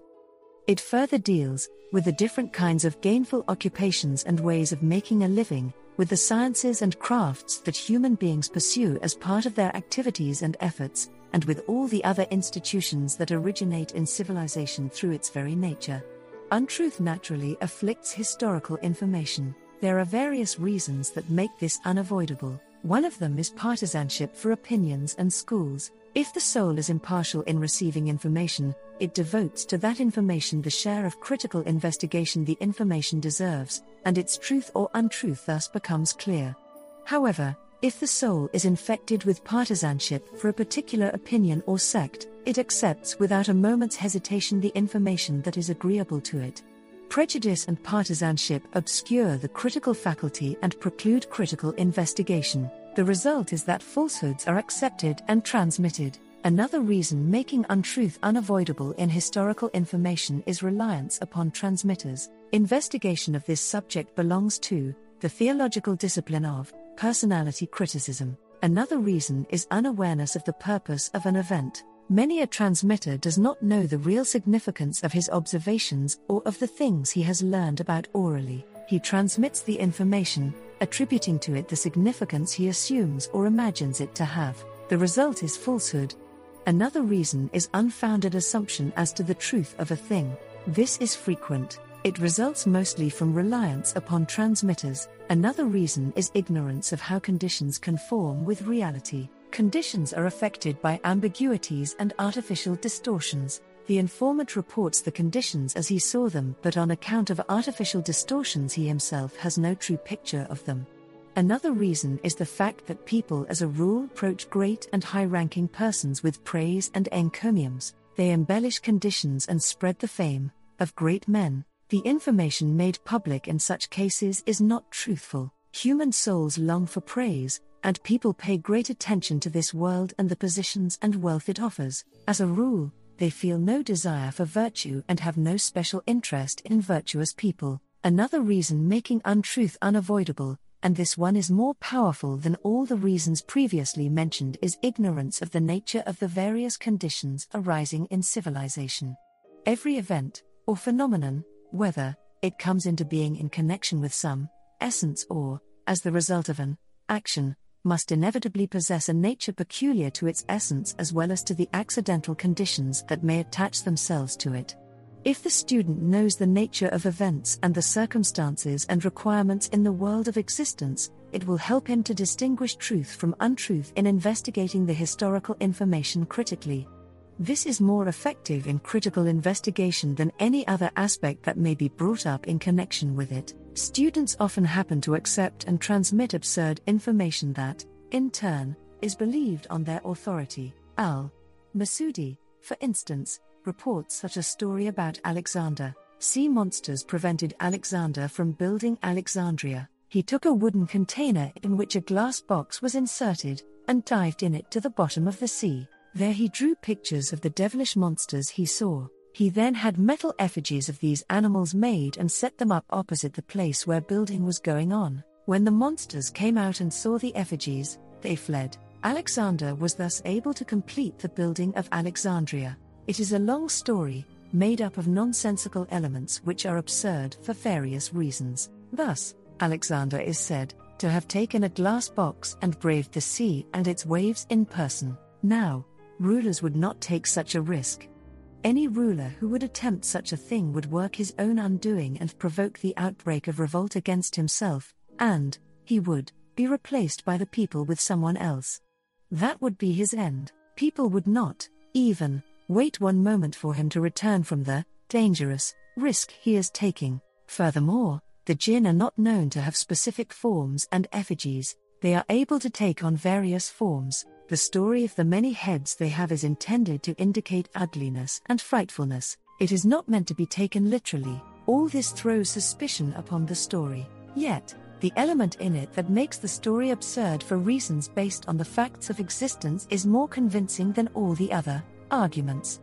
Were one to go down deep into the water, even in a box, one would have too little air for natural breathing. Because of that, one's spirit would quickly become hot. Such a man would lack the cold air necessary to maintain a well balanced humor of the lung and the vital spirit, he would perish on the spot. This is the reason why people perish in hot baths when cold air is denied to them. It also is the reason why people who go down into deep wells and dungeons perish when the air there becomes hot through putrefaction, and no winds enter those places to stir the air up. Those who go down there perish immediately, this also is the reason why fish die when they leave the water, for the air is not sufficient for a fish to balance its lung. The fish is extremely hot, and the water to balance its humor is cold. The air into which the fish now comes is hot. Heat, thus, gains power over its animal spirit, and it perishes at once. This also is the reason for sudden death, and similar things. Al Masudi reports another absurd story that of the statue of the starling in Rome on a fixed day of the year, starlings gather at that statue bringing olives from which the inhabitants of Rome get their oil. How little this has to do with the natural procedure of getting oil. Another absurd story is reported by al Bakri. It concerns the way the so called Gate City was built. That city had a circumference of more than a 30 days' journey and had 10,000 gates. Now, cities are used for security and protection, as will be mentioned. Such a city, however, could not be controlled and would offer no security or protection. Then, there is also Al Masudi's story of the Copper City. This is said to be a city built wholly of copper in the desert of Sijilmasah, which Musa b. Nusayr crossed on his raid against the Maghrib. The gates of the Copper City are said to be closed. When the person who climbs the walls of the city in order to enter it reaches the top, he claps his hand and throws himself down and never returns. All this is an absurd story. It belongs to the idle talk of storytellers. The desert of Sijilmasah has been crossed by travelers and guides. They have not come across any information about such a city. All the details mentioned about it are absurd. If compared with the customary state of affairs, they contradict the natural facts that apply to the building and planning of cities. Metal exists at best in quantities sufficient for utensils and furnishings. It is clearly absurd and unlikely that there would be enough to cover a city with it. There are many similar things, only knowledge of the nature of civilization makes critical investigation of them possible. It is the best and most reliable way to investigate historical information critically and to distinguish truth and falsehood in it it is superior to investigations that rely upon criticism of the personalities of transmitters. Such personality criticism should not be resorted to until it has been ascertained whether a specific piece of information is in itself possible or not. If it is absurd, there is no use engaging in personality criticism. Critical scholars consider absurdity inherent in the literal meaning of historical information, or an interpretation not acceptable to the intellect, as something that makes such information suspect. Personality criticism is taken into consideration only in connection with the soundness, or lack of soundness, of Muslim religious information, because this religious information mostly concerns injunctions in accordance with which the lawgiver, Muhammad, enjoined Muslims to act whenever it can be presumed that the information is genuine. The way to achieve presumptive soundness is to ascertain the probity, adala, and exactness of the transmitters. On the other hand, to establish the truth and soundness of information about factual happenings, a requirement to consider is the conformity, or lack of conformity, of the reported information with general conditions. Therefore, it is necessary to investigate whether it is possible that the reported facts could have happened. This is more important than, and has priority over, personality criticism, for the correct notion about something that ought to bacon be derived only from personality criticism, while the correct notion about something that was can be derived from personality criticism and external evidence by checking the conformity of the historical report with general conditions. If this is so, the normative method for distinguishing right from wrong in historical information on the grounds of inherent possibility or absurdity is to investigate human social organization, which is identical with civilization. We must distinguish the conditions that attach themselves to the essence of civilization as required by its very nature, the things that are accidental to civilization and cannot be counted on, and the things that cannot possibly attach themselves to it. If we do that, we shall have a normative method for distinguishing right from wrong and truth from falsehood in historical information by means of a logical demonstration that admits of no doubts. Then, whenever we hear about certain conditions occurring in civilization, we shall know what to accept and what to declare spurious. We shall have a sound yardstick with the help of which historians may find the path of truth and correctness where their reports are concerned. Such is the purpose of this first book of our work. The subject, is in a way an independent science. This science has its own peculiar object that is, human civilization and social organization. It also has its own peculiar problems, that is, explaining the conditions that attach themselves to the essence of civilization, one after the other. Thus, the situation is the same with this science as it is with any other science, whether it be a conventional or an intellectual one. It should be known that the discussion of this topic is something new, extraordinary, and highly useful. Penetrating research has shown the way to it. It does not belong to rhetoric, one of the logical disciplines, represented in Aristotle's organon, the subject of which is convincing words by means of which the mass is inclined to accept a particular opinion or not to accept it. It is also not politics, because politics is concerned with the administration of home or city in accordance with ethical and philosophical requirements, for the purpose of directing the mass toward a behavior that will result in the preservation and permanence of the human species. The subject here is different from that of these two disciplines, which, however, are often similar to it. In a way, it is an entirely original science. In fact, I have not come across a discussion along these lines by anyone. I do not know if this is because people have been unaware of it, but there is no reason to suspect them of having been unaware of it. Perhaps they have written exhaustively on this topic, and their work did not reach us. There are many sciences, there have been numerous sages among the nations of mankind. The knowledge that has not come down to us is larger than the knowledge that has. Where are the sciences of the Persians that Umar ordered wiped out at the time of the conquest? Where are the sciences of the Chaldeans, the Syrians, and the Babylonians, and the scholarly products and results that were theirs? Where are the sciences of the Copts, their predecessors, the sciences of only one nation, the Greek, have come down to us, because they were translated through Al Mamun's efforts. His efforts in this direction were successful, because he had many translators at his disposal and spent much money in this connection.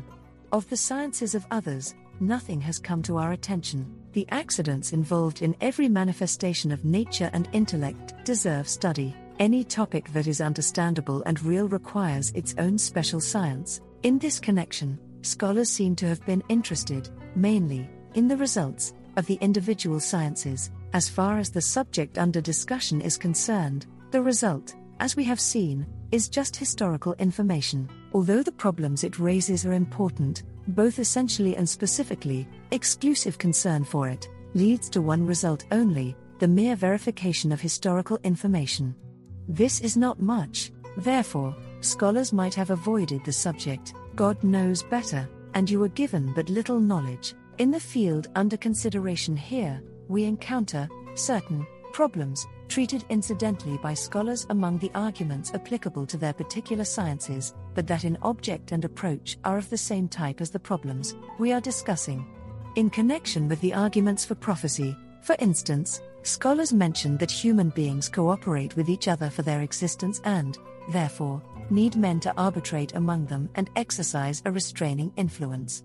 Or, in the science of the principles of jurisprudence, in the chapter of Arguments for the Necessity of Languages, mention is made of the fact that people need means to express their intentions because, by their very nature, cooperation and social organization are made easier by proper expressions or, in connection with the explanation that laws have their reason in the purposes they are to serve, the jurists mention that adultery confuses pedigrees and destroys the human species, that murder, too, destroys the human species, that injustice invites the destruction of civilization with the necessary consequence that the human species will be destroyed.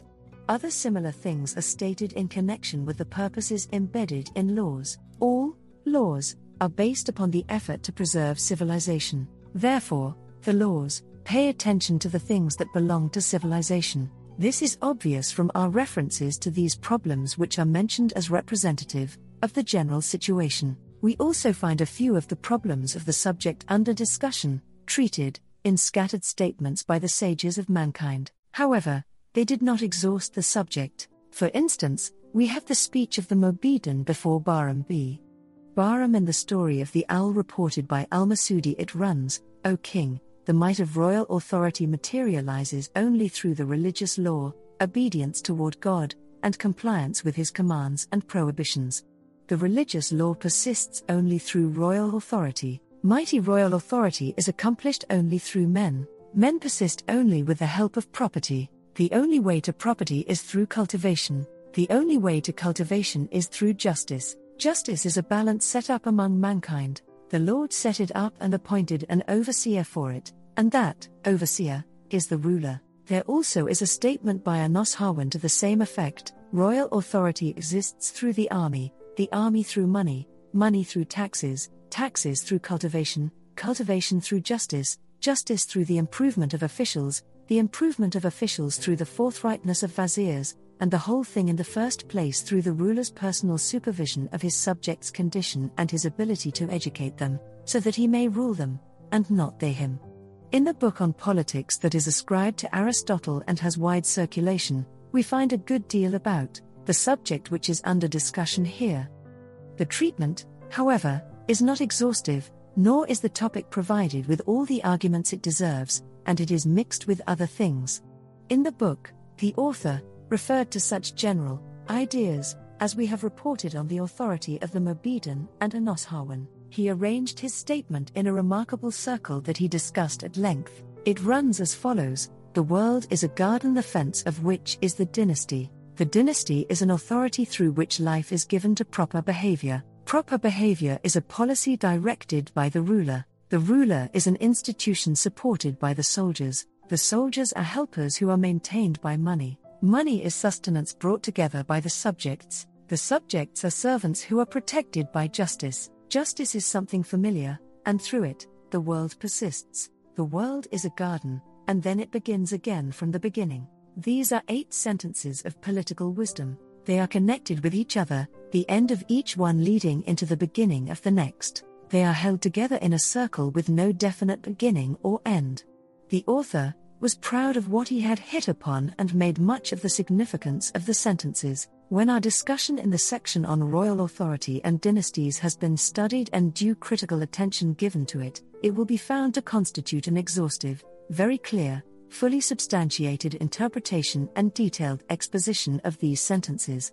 We became aware of these things with God's help and without the instruction of Aristotle or the teaching of the Mobedan the statements of Ibn al Mukaffa and the excursions on political subjects in his treatises also touch upon many of the problems of our work.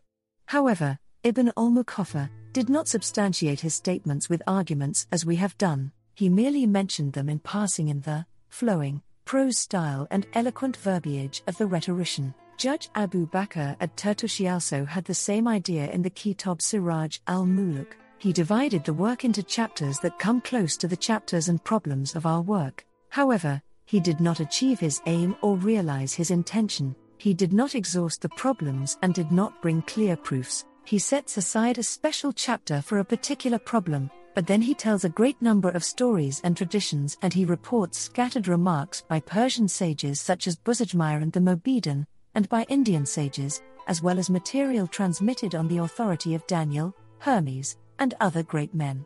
He does not verify his statements or clarify them with the help of natural arguments. The work is merely a compilation of transmitted material similar to sermons in its inspirational purpose. In a way, at Tartushi aimed at the right idea, but did not hit it. He did not realize his intention or exhaust his problems. We, on the other hand, were inspired by God. He led us to a science whose truth we ruthlessly set forth. If I have succeeded in presenting the problems of this science exhaustively and in showing how it differs in its various aspects and characteristics from all other crafts, this is due to divine guidance. If, on the other hand, I have omitted some point, or if the problems of this science have got confused with something else, the task of correcting remains for the discerning critic, but the merit is mine since I cleared and marked the way. God guides with his light whomever he wants to guide. In this book, now, we are going to explain such various aspects of civilization that affect human beings in their social organization, as royal authority, gainful occupation, sciences, and crafts, all, in the light of various arguments that will show the true nature of the varied knowledge of the elite and the common people, repel misgivings, and remove doubts. We say that man is distinguished from the other living beings by certain qualities peculiar to him, namely, 1 the sciences and crafts which result from that ability to think which distinguishes man from the other animals and exalts him as a thinking being over all creatures. 2. The need for restraining influence and strong authority, since man, alone of all the animals, cannot exist without them. It is true, something has been said, in this connection about bees and locusts. However, if they have something similar, it comes to them through inspiration, not through thinking or reflection. 3 man's efforts to make a living and his concern with the various ways of obtaining and acquiring the means of life This is the result of man's need for food to keep alive and subsist, which God instilled in him, guiding him to desire and seek a livelihood. God said, He gave everything its natural characteristics, and then guided it. 4. Civilization. This means that human beings have to dwell in common and settle together in cities and hamlets for the comforts of companionship and for the satisfaction of human needs, as a result of the natural disposition of human beings toward cooperation in order to be able to make a living, as we shall explain. Civilization may be either desert, Bedouin, civilization as found in outlying regions and mountains, in hamlets, near suitable pastures in waste regions, and on the fringes of sandy deserts. Or it may be sedentary civilization as found in cities, villages, towns, and small communities that serve the purpose of protection and fortification by means of walls. In all these different conditions, there are things that affect civilization essentially in as far as it is social organization. Consequently, the discussion in this work falls naturally under six chapter headings. 1. On human civilization in general, its various kinds, and the portion of the earth that is civilized. 2. On desert civilization, including a report on the tribes and savage nations. 3. On dynasties, the caliphate, and royal authority, including a discussion of government ranks. 4. On sedentary civilization, countries, and cities. 5. On crafts, ways of making a living, gainful occupations, and their various aspects. And 6. On the sciences, their acquisition and study. I have discussed desert civilization first, because it is prior to everything else, as will become clear later on. The discussion of royal authority was placed before that of countries and cities for the same reason. The discussion of ways of making a living was placed before that of the sciences, because making a living is necessary and natural, whereas the study of science is a luxury or convenience. Anything natural has precedence over luxury. I lumped the crafts together with gainful occupations, because they belong to the latter in some respects as far as civilization is concerned, as will become clear later. God gives success and support.